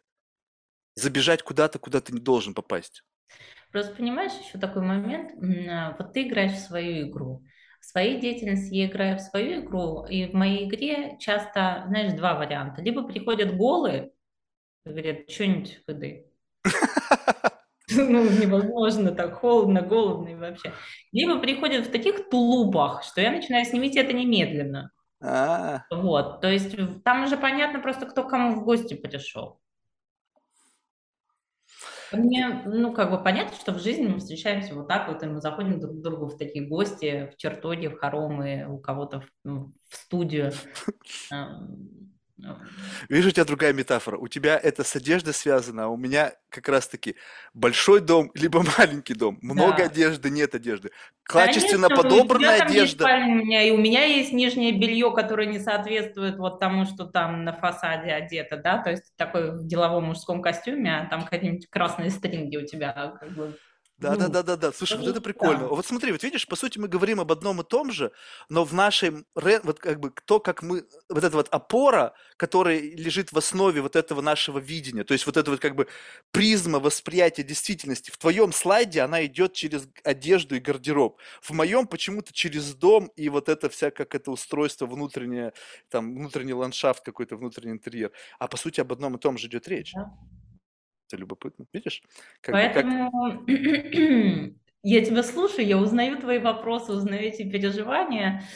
А, и мне все-таки хочется тебе подарить эту книжку. Надо придумать, как тебе ее... Как тебе ее впарить. Маленькая, очень тоненькая, но там просто ты поржешь. Хоть это серьезный, как бы, песнь Бога в переводе. Вот эта песнь Бога, ты просто будешь сидеть и прям, ну, неясно. Если я тебе скажу, представь себе, что вот, как бы, э, я говорю тебе окей, да, но я тебе вру. Ну, то есть я ее ни при каких раскладах читать не буду, но скажу тебе, что окей, я ее как бы прочитаю. То есть вот ну, давай вот в таком Не это пофиг. оставим. Да, тебе, тебе Я должно тебе быть не пофиг. вылечила, ну и ладно. Не-не, Бог просто вопрос в том, что, знаешь, я теперь сознательно, я этого боюсь. Э, в в э, боюсь не в том плане, что как бы боюсь попасть под влияние чего этого. Я просто как бы, вот представь себе, много времени, я действительно очень много всего чит- ну, слушал и читал. В, в последние годы больше слушал, потому что появились там аудиокниги. Раньше этого не было. То есть у меня, я много раньше летал, и единственный способ, там в самолетах не было персонального экрана, не было планшета, не было айпада, что еще делать? Там был впереди телевизор и наушники, и, в общем, какая-то херня постоянно. Поэтому много читал. Потом, значит, это все закончилось, стал много слушать. Но в какой-то момент я понял, что, во-первых, ну, много всего налипает, налипает, потому что его, оно призвано, чтобы оно налипало. Ну, то есть, когда автор пишет книгу, он, он это не stream of consciousness, это редактура на редактуре на редактуре. То есть это как бы, знаешь, такая как бы фильтр тонкого отжима, когда ты делаешь эссенцию из всего этого. И поэтому, когда вот это ты годы пишешь там что-то, то в конечном итоге понятно, что это будет налипать, потому что ты так это отрежиссировал, ты прямо как бы это, это как такой, какой-то зелье, которое тебя стопудово сбивает с поганок. И поэтому я знаю, что это не ты, это плод твоего труда. Возьми и вот напиши книгу как stream of consciousness. Вот прямо вот пиши как бы как автописьмо и дай мне это почитать. Вот это будешь ты. А когда ты это отредактировал ты, потом отредактировал редакционная коллегия, потом еще подкрутили там еще как-то, там уже непонятно, Когда что это редактируется 20 тысяч лет, э, О, ты представляешь себе, как это может хукнуть? 20 тысяч лет, когда люди на тонкую настройку делают, что это вообще не в состоянии вывести. Я знаю, что мне это понравится. Понравится в том плане, что это будет действительно как бы бэнь, бэнь, за что-то трогать, бэнь, бэнь, бэнь. И я возьму это, обязательно возьму, потому что мне нравятся прикольные штуки, инструменты, я же не зря у тебя это все спрашиваю. И я это возьму, поставлю себе на полку, но в этот самый момент я потеряю себя. То есть в тот самый момент, когда у меня нету инструмента на полке, и я должен его родить сам, то есть как бы выродить из себя, то есть сам стать отцом или там, не знаю, родителем своего же собственного инструмента. Пусть он будет как некий плагиат, записанный на эпигенетической памяти, что те поколения, прожившие после меня, как бы втиснули в меня вот в это знание, которое я как будто бы распаковал, ну, блядь, ну я как будто бы автор этого решения. И мне хочется как будто двигаться... бы решающее просто в Да, да, да, да, да, как будто бы. То есть неважно, понятно, что я не, в- не в не в совсем дурак и в полной иллюзии, да, нахожусь. Я как будто бы я, то есть я в могу... как Что? мы. Наоборот, в полной иллюзии, как и мы все. Ну, вот так. Ну, окей, я в полной иллюзии, осознавая, что я в полной иллюзии. Вот, вот, игрок, проснувшийся в игре. Да, игрок послушается игры. Ну вот, и получается так, что если там будут инструменты, там, не знаю, там, этого, этого, и стеги, там, не знаю, там, там, фрей, там, еще какой-нибудь, там, еще бам-бам-бам-бам-бам-бам-бам, и все с тегами.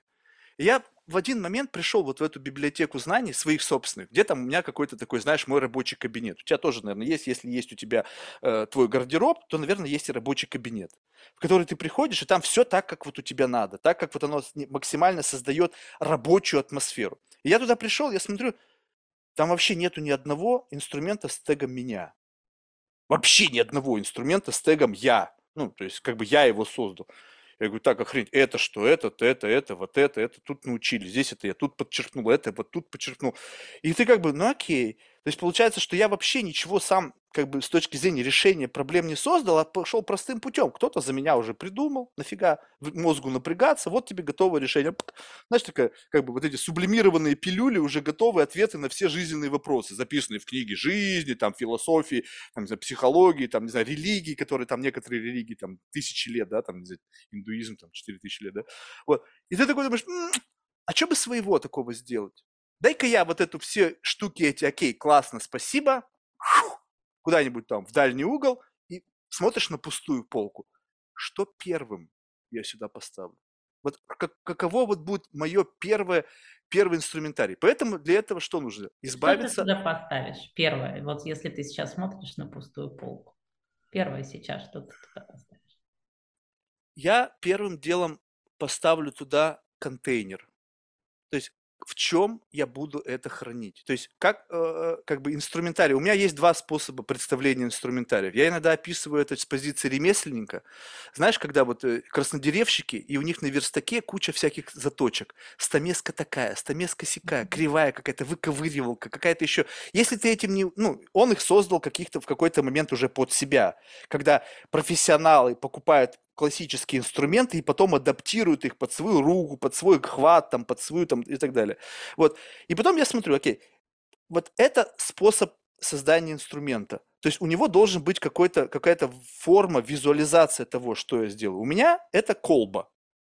То есть у меня это не стамеска, у меня это колба, такая, знаешь, классическая, в которой, как в Кунсткамере, видимо, это продиктовано вот этими воспоминаниями из детства, когда меня привели там в Кунсткамеру, и там за, заспиртованные какие-то сущности там непонятные. И то, что внутри лежит, это вот какая-то некая, некая вот какая-то субстанция, некая именно инструментарий, когда ты его открываешь, вот этот Genie in a Battle, он как бы распаковывается и дает тебе некое ощущение от, ну, но, то есть, как будто бы я даю тебе его, как бы выплескиваю его в тебя, и ты ведешь так, как предполагается, что ты должна вести. И если ты ведешь себя по-другому, то для меня это сигнал, что вот, здесь на это надо смотреть. Потому что здесь наше отличие происходит. То есть опять в колбу ты помещаешь что-то, что ты не создал еще. Не, почему? Из Я этого ты будешь создавать или благодаря этому джину, загадывая, еще как, ты будешь создавать. Но в колбе то, что ты не создал. Еще пока нет. Но Не, ну там там уже есть ща- что-то, щас- что ты не создал. Нет, сейчас ты уже там, сейчас уже много там на этой полке всего стоит. То есть это как, знаешь, как получается, помнишь? А прикинь, в твоей колбе, вот в твоем теле, условно, в твоей колбе твоего создания, есть что-то, что тоже никто не создал. Но из этого создается все. Всегда есть что-то Еще раз. несозданное, В, в- в твоей колбе есть что-то... что со- и ты, и в тебе не создали. А как тогда она там находится, если этого как бы нет? Ну, А как в твоей колбе, которую ты поставил на полку, есть какой-то джин или что ты это назвал, что ты не Ну как? создавал, но из Подожди, этого я- создается? Подожди, я его, я его просто как бы отловил. Ну, то есть, и- но я отловил. Не просто кто-то принес колбу и сказал, вот, Марк, посмотри, вот тебе колбочка, там это, пунк, поставил мне на полку, Да, там да, да. написано. Что ты отловил? Где ты отловил? Вот, я вот представь Что себе, это, что ты что, отловил? вот, тогда представь себе, ты проживаешь жизнь.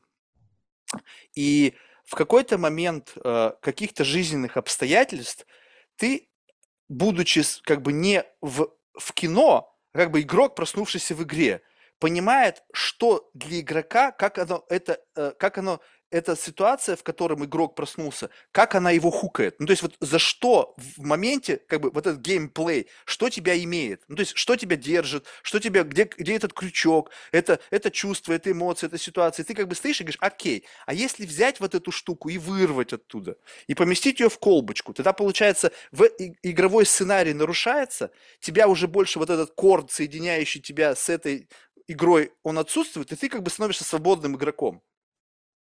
И вот то, что тебя держит, это ответственность, э, страх, Ты э, становишься просветленным, пробужденным, каким угодно игроком, видящим, проснувшимся, но ты по-прежнему не являешься игроком, который создал игру. Ну, Можешь теперь создавать свои в игре. Да, ну так это вот, как я тебе сейчас предложил. Давай создадим игру, давай сыграем в игру, в которой ты мне будешь рассказывать о том, как бы ты выбрала из всего многообразия именно то, что ты выбрала, и мы тут несколько разных сценариев. Ты, мы знаем, что это игра, мы не знаем, что это игра, я знаю, что это игра, но ты как будто бы, мне кажется, что играешь, выдаешь себя за того, кем ты не являешься. Вот тебе игра. И в этот, я вот так плыву по всем этим ситуациям. Мне просто любопытно. Иногда, как бы, мне кажется, что ты, как бы, мне там лапшу на уши вешаешь. Иногда я просто этого не слышу, потому что то, что ты говоришь, мне нравится, и я не хочу наделять это скептицизмом, потому что это приятно, потому что мне хочется впустить эти мысли. Где-то я понимаю, что ты, как бы, сто процентов играешь, и я чувствую, насколько хорошо ты это делаешь. Ну, то есть, насколько ты классно отыгрываешь роль. Ну, представь себе, что ты бы решила, допустим, ради эксперимента, представь себе, ты бы сказал, окей, я буду пожарной. И ты мне начнешь рассказывать про жизнь пожарника. ну, сколько, насколько тебя хватит? Что ты знаешь о жизни пожарных? Ну, то есть там, ну, вот они там живут, там, у них там есть какой-то шланг, они по нему скатываются. Ну, то есть, очень мало будет информации. И поэтому твоя история, она будет казаться мне, ну, что-то хероватенько ты знаешь об этом. То есть, ну, иди, иди почитай больше про пожарных, иди больше по, с ними потусуйся, и потом приходи ко мне, и ты такая, а, как бы прогрузив этот сценарий, а представь себе, что у тебя был гость пожарный, и два месяца он тебе рассказывал о своей жизни в деталях, в мелочах. В этот самый момент ты легко можешь стать пожарным, потому что у тебя достаточный дата-сет, и моего скептиса, и моего как бы вот этих вот, моего знания об этом будет меньше, чем то, что ты мне можешь дать, и на каждый вопрос у тебя будет больше ответа. То есть это вот такая бесконечная игра, в которой как бы есть вот разные вот эти вот как бы геймплеи, и ты протаскиваешь человека через разные как бы фильтры, разные ситы того, как на это смотреть. И выбираешь, окей, я сейчас хочу на это посмотреть вот так, чик, или вот на это так посмотреть, или бы на это так. И вот она игра. Но для того, чтобы вот так вот выбирать, на что смотреть, и вот этот фокус, как будто бы нужны, нужны какие-то вот эти мышцы, ну, есть которые, которыми это двигается. Как будто вот эта вот лампа внутреннего фокуса, она двигается за счет какого-то усилия. Потому что большинство людей, они смотрят просто, вот у них свет в одну точку. Они не могут как бы вот так сделать или как бы вот так сделать. А как еще можно на это посмотреть, с каких сторон? Это знаешь, как вот в этой игре в Аватара, но если ты выбрал себе женщину с кинжалом, ты будешь женщиной с кинжалом, понимаешь? Вот mm-hmm. пока там game over не случится или еще что-то. Можно, конечно, отмотать там э, reset, войти еще в какой-то, но вот в тот момент, когда ты им вот этой ролью являешься, ты не можешь являться другой ролью, ты можешь быть игрой которой есть эти роли, да, тоже mm-hmm. где-то параллельно какой-то частью своего сознания. Но в тот момент, когда ты входишь, то ты обуславливаешься всеми этими про- программами, сто процентов. Вот и в это отлавливаешь эти программы. А, там мы входим, ты такой, не-не, плохой взяла, выбери другой аватар. Ну ты же уже вошел ты же уже в нем играешь. Ты такой, блин, мне не нравится, давай менять. Один Z делаем, давай выбирай себе какую-нибудь другую. Ты входишь, и опять-то все равно, вот в тот момент, когда ты согласился на какую-то аватарку, да, ты какой-то все равно до э, логического завершения, либо полного game over а, либо победы, либо перехода на следующий уровень, до апгрейда и так далее, ты все равно находишься вот в этой вот истории. Как будто бы не факт, что она должна закончиться. Ты просто в какой-то кашне неинтересно. Да, можно сказать, не, ну это же логическое тоже один, мне неинтересно, все. Я больше этим не хочу играть, хочу другим. Тоже один из вариантов прекращения игры. Ну, только один из вариантов. Вот тогда, знаешь, ну, в завершение, чтобы тебя долго не держать в выходной день. Э, смотри, вот у меня проблема, знаешь, какая? Я просто хочу, чтобы ты мне, может быть, помогла в этом. Э, я заложник своего однообразия. Ну, то есть, скажем так, что меня вот это вот, знаешь, как бы мы же говорим, что мы как будто бы отзеркаливаем друг друга, да? Что как бы я через смотрю на тебя как в зеркало себя, да? То есть как бы трогаю что-то, что как-то отзеркаливает, и за счет разницы того, как это отразилось, я говорю, а, вот здесь я, здесь не я. И вот на этой разнице все познается в сравнении, да, ты вот насколько этот гэп, зазор и так далее. Но когда ты пытаешься отзеркалиться во мне, мне тут недавно намекнули на это, что я как будто бы э, как бы создаю некое зеркало однообразия. То есть, отражаясь во мне, плюс-минус я в тебе вижу как бы, ну, очень что-то однообразное. То есть, возможно, я не могу создать ситуацию, в котором ты во мне отразишься по-другому. Как будто бы всегда каждый пришедший гость, и если я начинаю с ним вот эту какую-то такую очень специфическую беседу, они отражаются во мне именно так, как вот, как вот, вот, вот таким углом. То есть я зеркало вот так поставил, и ты говоришь, Марк, какого хера, почему у тебя зеркало не как нормальных людей стоит, а вот такое? И все подходят к этому зеркалу и как бы вот так вот нагибаются и в него смотрят. И никто не говорит, так, Марк, подожди, давай вот так вот, опа, и как бы, о, теперь нормально. Они все наклоняются, чтобы посмотреть в это зеркало, и смотрятся как бы вот так в него. И я не знаю, как попросить людей это зеркало повернуть так, как в их системе координат оно правильно висит. Я не знаю, как этот вопрос вообще в принципе сформулировать. Ну, Потому что в моем мире как будто бы зеркало висит правильно. Э, два раза. Можно два раза ответить? Хоть десять. Хоть десять. А, первый раз, да, вот это вот дебильные фракталы. Как ты не смотришься, это будет все равно фракталы, это вот эти вот зеркала. Как ты не смотришься? Второй вариант ответа. Марк, ну нужно выдергивать себя из декораций той игры, в которых ты находишься. Другие декорации, вот другие. Почему ты в одних и тех же декорациях? В Как? же декорациях ты будешь видеть то же самое в зеркало. Давай меняй декорации жизни, давай меняй вообще полностью. уходи. И третье, ну как бы, а что за дебилизм вообще про это говорить? Ну, это дебилковатая такая история. Давай мы поговорим про что-то такое. Блин, ну это дебилизм. Трудись, блин, трудись там, что-то делай там, еще. И смысле таких трудись? Трудись над чем? а, ну, трудись, в смысле, э, создай что-то там такое, вот как бы, что ты там, а, труд души или там что-нибудь еще там. Вот я и тружусь. еще, что Тружусь, видишь, как даже я до такой степени дотрудился, что, ну понятно, тут непонятная причинно-следственная связь, но у меня такое ощущение, что я похудел на 20 Уже, килограмм. понимаешь, Д- дыра в этом, в пустоту. Ты уже, ты уже дотер. Ну тогда прыгай туда, если ты уже дотер до дыры, понимаешь? Все, у тебя уже, а, а, как вот э, в том самой матрице, с которой мы начали, уже пиксель посыпался, все. И там что? Ну шагни тогда туда. Так ты понимаешь, ты же только что говорил про фрактал. Представь себе, что ты открывается дыра, ты туда прыгаешь, и в этот момент что происходит? Ты сверху спускаешься снова самой к этой дыре, и ты такой, так, же не понял, я же туда прыгнул, и снова раз, как в фильмах ужасов, когда, знаешь, люди от какого-то маленького городка отъезжают на машине, едут в сторону дороги, и потом раз, и снова приезжают к этой автозаправке. Тупик. А, Ну, у меня есть объяснение только из моей игры. Давай. И в моей игре вот этот материальный мир, что есть еще нематериальный мир. Мгм. А, В материальном мире есть э, тамас, да, невежество, инертность, тупость, есть страсть, раджас, да, где ты вот это вот все что-то добиваешься, доказываешься, борешься, сопротивляешься. Есть благость, и это тоже что-то такое приятное, духовное, но это все обусловленности а, в качестве материального мира. И нужно уйти и от благости, и от раджаса, и от тамаса, и от всей вот этой вот истории. Но в этот момент когда ты узнаешь вот это совершенство мира, я его не узнала, пред, предвосхищая твой вопрос, но говорят, что мир перестает существовать. Тогда вроде бы как бы продвижение туда контрпродуктивно. Если ты разрушишь в мом- Да. весь мир, тогда нафига все это нужно? Если, если не разрушишь, если ты увидишь совершенство, ты его разрушишь. И все исчезнет. Совершенство, И понимаешь, вот даже опять семантически сложно. Совершенство, чье совершенство? Мое совершенство, Совершенство твое мира. совершенство. Совершенство. Там все, вот там просто вот это вот, вдруг ты видишь, да, все, все как-то на дуальности, все на оценках. Ты можешь это оценить, то, а тут никак не можешь. Вот, ну, все, все, что ты, ты не можешь это назвать, ты не можешь это оценить, ты не можешь, а, вот там просто... Почему не могу-то? У меня нету словарного запаса, либо то, что я смотрю, не имеет описания. Я думаю, это перестает существовать. И ты перестаешь это а, оценивать. И ты перестаешь это чувствовать и проживать. Но ты уходишь куда-то вот, вот за все эти игры. Ну, не знаю, мне такое Наоборот, путешествие кажется не, не особо интересным. Там-. Мне наоборот Ну, нравится, когда вопрос, а люди... интересно ли там? Вот именно что что в мне таком описании не очень. Потому что там Не- нету вообще понятия интересно или нет. Да. Там никакого нету состояния. То есть там состояние вообще чего? Там есть тот же интерес.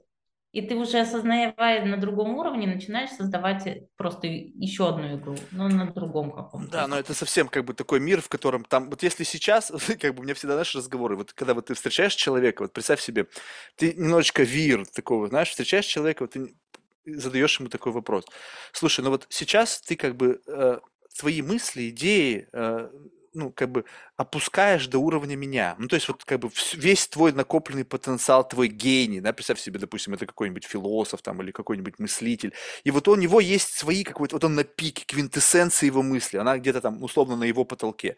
И он как бы тебе как бы делает такой даунгрейд, делает такой, знаешь, как бы как переваренную такую какую-то кашу манную. И ты как бы ее принимаешь, и как бы вот он, ну, как бы тебе помогает в этом отношении, как бы э, снисходит к тебе. И ему задаешь вопрос, слушай, а сколько в мире людей, с которыми ты можешь общаться без вот этого даунгрейда? Ну, то есть вот когда тебе не приходится ничего, ты вот просто вот этот поток твоих мыслей, вот там на самом пике, ты ими делишься, и люди тебя понимают, как вот мы с тобой сегодня обсуждали, допустим, тему «У тебя гардероб, у меня дом», мы как бы, мы с тобой вот эту мысль, мы не делали никакого даунгрейда, вот она в чистом виде, мы к ней долго подходили, но в принципе концептуально вот так вот сходу человеку посади перед собой и объяснить, о чем мы с тобой говорили, наверное, будет не так просто. Сейчас, если кто-то слушает и еще не сдох, то, в принципе, у них понятно, как мы пришли. А представь себе с нуля кому-то объяснить концепт гардероба. Вот просто так вот. Что это такое? Как это, почему это тебе важно? Ну, тяжеловато будет. И вот теперь представь себе, ты спрашиваешь человека, он говорит, ну, где-то четыре человека у меня есть. Ты такой, четыре? Блин, это прикольно у меня такое ощущение временами возникает, что некоторые, некоторые вещи, которые в моей голове, вот они сидят, я не могу найти собеседника, с которым я бы мог вот эту вот как бы крейзинность, вот эту вот какую-то, ну, назови как хочешь, обсудить, чтобы мне не приходилось делать даунгрейд. Ну, то есть это сейчас не разговор о том, что я какой-то гениальный. Нет, это просто какой-то таракан, которому большинство людей он нахер не нужен, и они видят в этом абсолютно никакого смысла, как ты совершенно справедливо, ну, типа, нахрена ты этим занимаешься. То есть, но как только у человека возникает такая реакция, ты понимаешь, окей, ну, просто даже бессмысленно туда идти, потому что, ну, зачем я буду тебя насиловать? И вот в этом состоянии, как бы, ты чувствуешь некую, как бы, одиночество, одиночество того, что не все мысли можно объяснить, а ты мне хочешь перевести туда, где вообще единицы людей вообще бывали, и вообще не факт, что они там бывали, не факт, что там Далай-Лама был. Там вообще одиночество из одиночества. Я туда не хочу. Мне и так-то не хватает людей. Мне кажется, знаешь, ну как у меня происходит в такие моменты, а, там почему-то так мало слов, а я люблю момент, слова. Когда ты друг друга понимаешь, и, и вот уходишь на эту глубину, там заканчиваются слова. Скучно. Мне нравятся слова. Я знаю, что тебе нравятся слова. Просто чувствуешь, когда ты слова. мне что-то говоришь, ты говоришь, я твои слова чувствую на каком-то уровне, вот прямо да. ты описываешь это так, как я это чувствую. И вот это научиться описывать свои эмоции, свои галлюцинации, свои переживания словами так, чтобы это было достаточно, чтобы в момент у тебя это включить. То есть включить любовь. Представляешь себе, ну, я не знаю, насколько это правда, у меня разные профессии влетали в жизнь. Мне рассказывали об одном чуваке, который зарабатывает неплохие деньги. Ну, это для богатых, знаешь, там вот, где вот уже там пиздец, столько денег, что люди не знают, чем себя занять. Он в этих людях активирует любовь словами. То есть он начинает с ними разговаривать, и как бы, ну, понятно, что он там триггерит э, любовь к матери, там, не знаю, там, любовь там к щенку, ну, в общем, он, и ты как бы начинаешь чувствовать эту любовь вот прямо всем телом. Я, люб, я в любви, я в любви. Ну, почему? Потому что он использует слова так, что он тебя натягивает на это состояние, и ты начинаешь его проживать. Нету никакого, какой девушки, нет никакого мужчины, нету никакой романтической встречи, просто в тебе пробудили это чувство. Почему? Потому что он так классно его знает, он так классно его научился описывать, и он тебя притянет из любого твоего состояния в это нужное. Через что он... Бывшие наркоманы становятся лучшими духовными учителями. Тоже Потому что у них есть это состояние неразделенности. Есть состояние вот этого вот э, любви, кайфа, единства, как хочешь называть. Они не то, что там, знаешь, прям пришел там, не знаю, Святой Дух, благословил их, там еще что-то. Они передают состояние. Да, да, И да. все, да. что мы можем делать, это только передавать состояние. Вот. Это состояние такого раджаса игры и так далее. Ты его везде передаешь. Оно приходит вперед тебя. Атмосфера автоматически создается. Вот, но вот именно научиться так, чтобы вот это состояние... Представь себе, что ты как будто бы заложник транслирования, что тебе хочется транслировать какое-то состояние, но твой как бы язык донесения этого состояния, он не настолько универсален, потому что как будто бы разным людям по-разному нужно об этом говорить. Но для того, чтобы понять, как тебе об этом нужно сказать, я должен понять, как бы вот каков способ подхода вот к тебе, через что тебе это надо нести, какова должна быть риторика, какова должна быть там семантика, какова должна, какие сентименты там должны учитываться, чтобы ты прочувствовал ровно то, что я хочу тебе сказать. Вот прочувствовать мою эмоцию, вот ту самую странную, чтобы ты такая, и как бы там уже не важно, какое будет у тебя к этому отношение. Типа, Марк, что-то не то. Блин, м-м-м, слишком горько для меня. Либо слишком сладко, либо прикольно. Но неважно как. И когда ты говоришь, я это прочувствовала, и вот мой фидбэк на то, что я прочувствовала, я говорю, это интересно. То есть получается, что мы, допустим, едим с тобой одно и то же блюдо, но тебе оно вкусное, а мне нет. Я говорю, слушай, а почему тебе не вкусно? Ты говоришь, ну, солоновато, слишком горчит, что-то для меня слишком сладко, кисло, неважно как. И не каждому удается это передать, потому что люди такое ощущение, что они как бы даже не хотят это пробовать. То есть ты говоришь, попробуем, это может быть прикольно. Говоришь, нет. Знаешь, мне кажется, что очень часто люди за своими словами хотят просто объяснить это словами. Они теряют состояние, которое они хотят привнести или объяснить. Не теряю. состояние. Когда ты из состояния, неважно, сколько ты говоришь, что ты говоришь, как ты говоришь, в какой-то момент состояние дотрагивается до другого. Вот. И вот в этот момент, видимо, когда ты создаешь достаточно... Вот, вот, о, слушай, мы как будто бы с тобой нащупали это. То есть ты как будто бы начинаешь рендерить.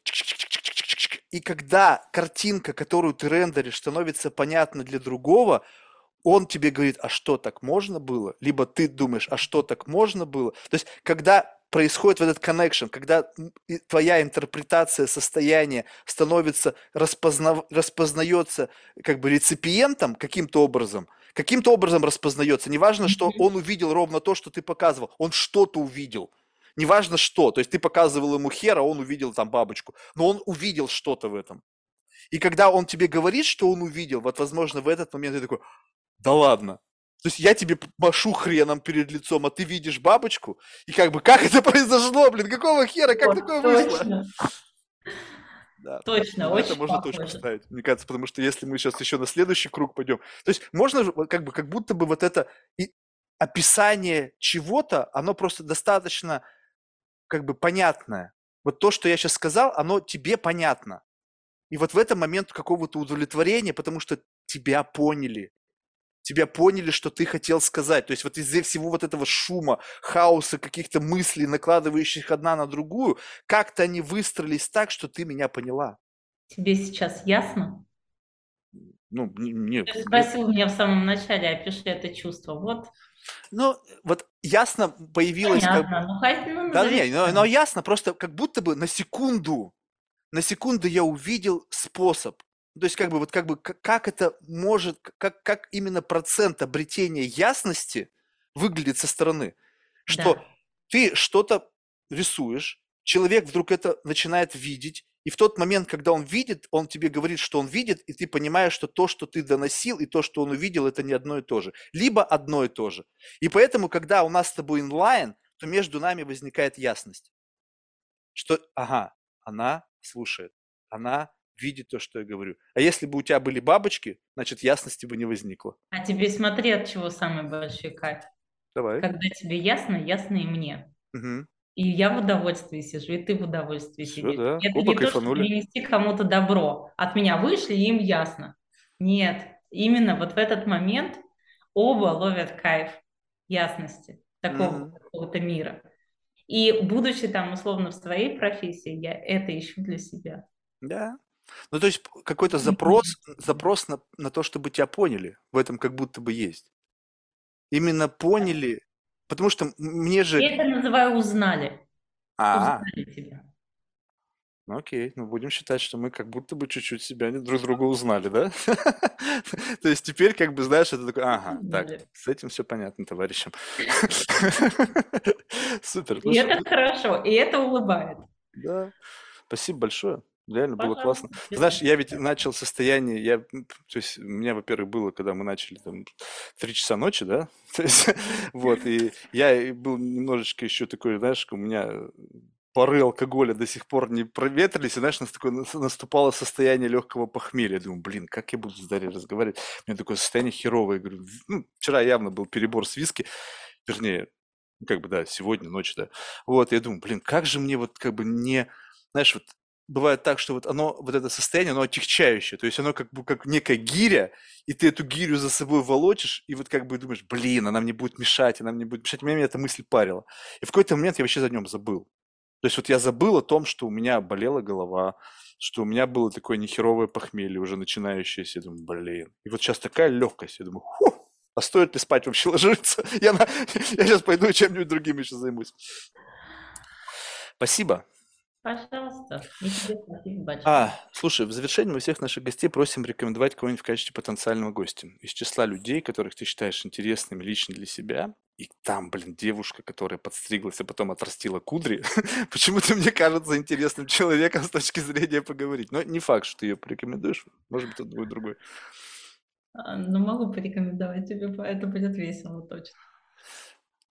Так, ну, говори, или как, или ты потом что, может быть, похожи, мы все-таки из одной, знаешь, из одного инкубатора. Ну, пусть это интересно, потому что таким образом, как бы, несмотря на то, что вы из одного инкубатора, вы все-таки накладывалось это на а, как бы другую заготовку. И даже несмотря, что было под влиянием одной радиации, каждое тело на это воздействие отреагировало и сознание, и ум, и ум как бы с небольшим отличием. Таким образом, твое восприятие действительности плюс восприятие ее э, этого состояния, он как бы делает некий такую объемную картину, понимаешь? И вот как только эта картина станет достаточно объемной, шмяк в банку и на полку. Пока это 2D, и, и 2D в банку не поместить, это должно быть вот как бы трехмерная сущность, такой, знаешь, как бы... И вот чем больше людей из одного бабла рассказывают о том, как бы о их бабле, эта трехмерность появляется, и когда она достаточно хороша... Вот я тебе честно скажу, у меня есть банка предприниматель.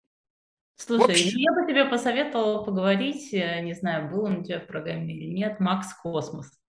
Есть такой человек, который не ест, не пьет и не спит много лет. А, подожди, мне кто-то его рекомендовал, и, по-моему, что-то с ним было не так. Он что-то какие-то стал странные вопросы задавать, и у меня, мне кажется, Со- София его сказала, так, до свидания. Ну, то есть у нас же как, у- ты да или нет? Если ты, а что, расскажите мне о вашем... Все, до свидания. Мгм. То есть, видимо, он как бы не смог преодолеть э, вот этого а, а, как бы природного авантюризма в нем не заработал. То есть, а почему бы нет? То есть, понимаешь, вот как только... вот Если при- это он сам отвечал, а не тоже его София какая-нибудь. Ну да, может быть. Кстати, это не учел. Ну, можно еще попро- следующий раунд, как бы уже... с- А его тоже тогда кто-то Не, рекомендовал? у меня просто, если ты играешь в игру, в которой как бы посмотреть, какая, как, как человек живет в той игре, которую мы никто не проживает, понимаешь? Никто из нас не проживает такую игру, в которой живет он. Я только с этой позиции вот про- Не, ну видишь, главное, чтобы он согласился без лишних вопросов. То есть, как бы вот, то есть, да или нет, все, дай простой ответ. А вот без этого, а почему, а как, зачем, а зачем мне это нужно, а какие смыслы? Стоп, блин, никаких смыслов, нахер тебе это не нужно, просто да или нет. Можешь просто вот как бы представить себе, что это аттракцион. Вот это аттракцион, ты на него смотришь, говоришь, «М, пофиг, попробую. Неважно, понравится, стошнит, больше никогда не пойду. Даже то, что ты говоришь, мне кажется, я, я его лично не знаю. М, Вот он везде в поле всегда как-то что-то где-то это. Но, знаешь, есть э, такое узнавание на расстоянии, мне кажется, вот, вот это вот про это. На уровне Окей. ощущений себе рекомендую. Попробуем еще раз. Скажу, София, как-нибудь нежненько. Алина Крюкова. Как? Алина Крюкова. Алина? Да, очень симпатична эта девушка. Но она галерист, э, философ. Супер. У меня есть. Просто это чистый кайф, вот именно удовольствие слушать речь. Супер. И, и- и ты, и ты сразу же понимаешь, вот как бы ты говоришь, галерист. У меня есть датасет про галеристов. То есть, как бы ты вот именно встречаешься с людьми, и у тебя есть базовые предустановки. Причем галеристы у меня на очень нехеровом уровне. Там Гагозин, э, богема, вот это арт жизни Нью-Йорка. Я как бы там, я видел этих людей, я их знаю. И поэтому вот такой слепочек, баночка с надписью «галерист», Мгм. есть у меня на полке, ну, может быть, не в супер 3D, но очень близка к тому. Вот у меня есть там предприниматель, вообще сейчас классный, причем отечественный предприниматель. Такой Мгм. отечественный, я имею в виду, такой а рожденный там где-то на стыке там СССР и там еще чего-то, да, или бы там чуть немножечко позже, пролеченный идеями там вот этого всего. Вот такой вот у меня есть предприниматель. Не, не тот предприниматель, как бы, который родился не знаю, там в 50-х годах, а вот именно тот предприниматель, который родился, ну, может быть, в 90-х. Вот такой. Поэтому, и это любопытно, и они действительно очень похожи все. Еще очень любопытный человек, если про таких отечественных предпринимателей. Владимир, по-моему, это псевдоним Ладный. А У него в- огромное производство микроэлектроники здесь у нас в России. Вот, и при этом э, три уже изданных альбома стихов. Очень, очень любопытный, мне кажется, человек. Там его и инженерные разработки ну, на уровне мировом, и, и поэзия. Я люблю такие интересные сочетания. Ну, конечно. Он знает, как, как это же мужчины, как женщины любят ушами. Ну, пиши стихи. Я... Пиши стихи, тогда у тебя шансов будет больше. Тебе советую. А, тут довелось, э, будучи терапевтом, подсмотреть, что там под пиджаками. Поэтому я советую. Прикольно. Ну что, спасибо большое. Ты потом еще там все-таки эту Катю замечательную, мне кажется. Катюша Прохорцева просто огонь. Прохор. Ну все. уже сериал так получится. А вот это интересно, понимаешь, как бы это даже сейчас так происходит само по себе, что как бы формируется некий бабл. Ну, то есть как бы люди, как будто бы, которые их можно как бы архетипировать.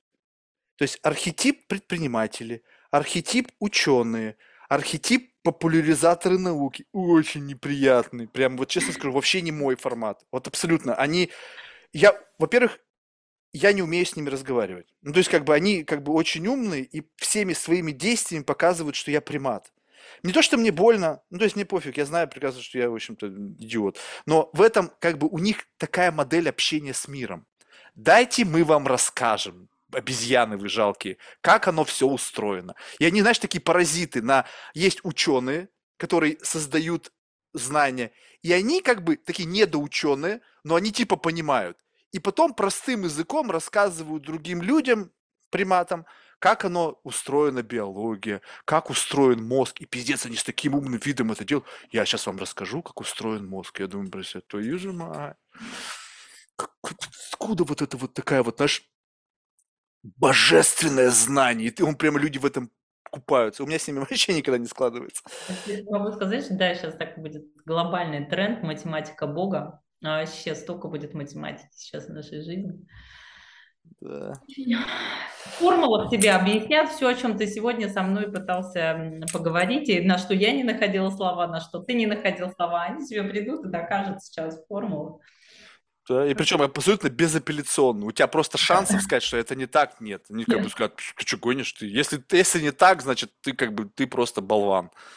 И вот это самое, самое, мне кажется, в жизни херовое, когда э, тебя лишают возможности. То есть я понимаю, что здесь нужно как бы не скатиться в невежественность, да, когда ты просто начинаешь ставить под сомнение как бы факты. Ну вот буквально вчера, да, вышел на Netflix фильм, этот, э, как его там, апокалипсис прошлого или что-то типа этого, там, э, журналист, который пере, как бы вбросил в существующую парадигму исторического континуума новую, как бы, варианты того, как оно могло быть, что там был катаклизм, там, 12 тысяч лет назад а, и так далее. да-да-да, что я такое, не 12 тысяч назад, а я смотрела, что чуть, чуть, чуть ли не в 18 веке нам стерли память, и поэтому а, вот ну это... здание божественной красоты, в которых мы живем, с нашим примитивным умом, в общем, никак не э, состыкуются. Ну вот тоже.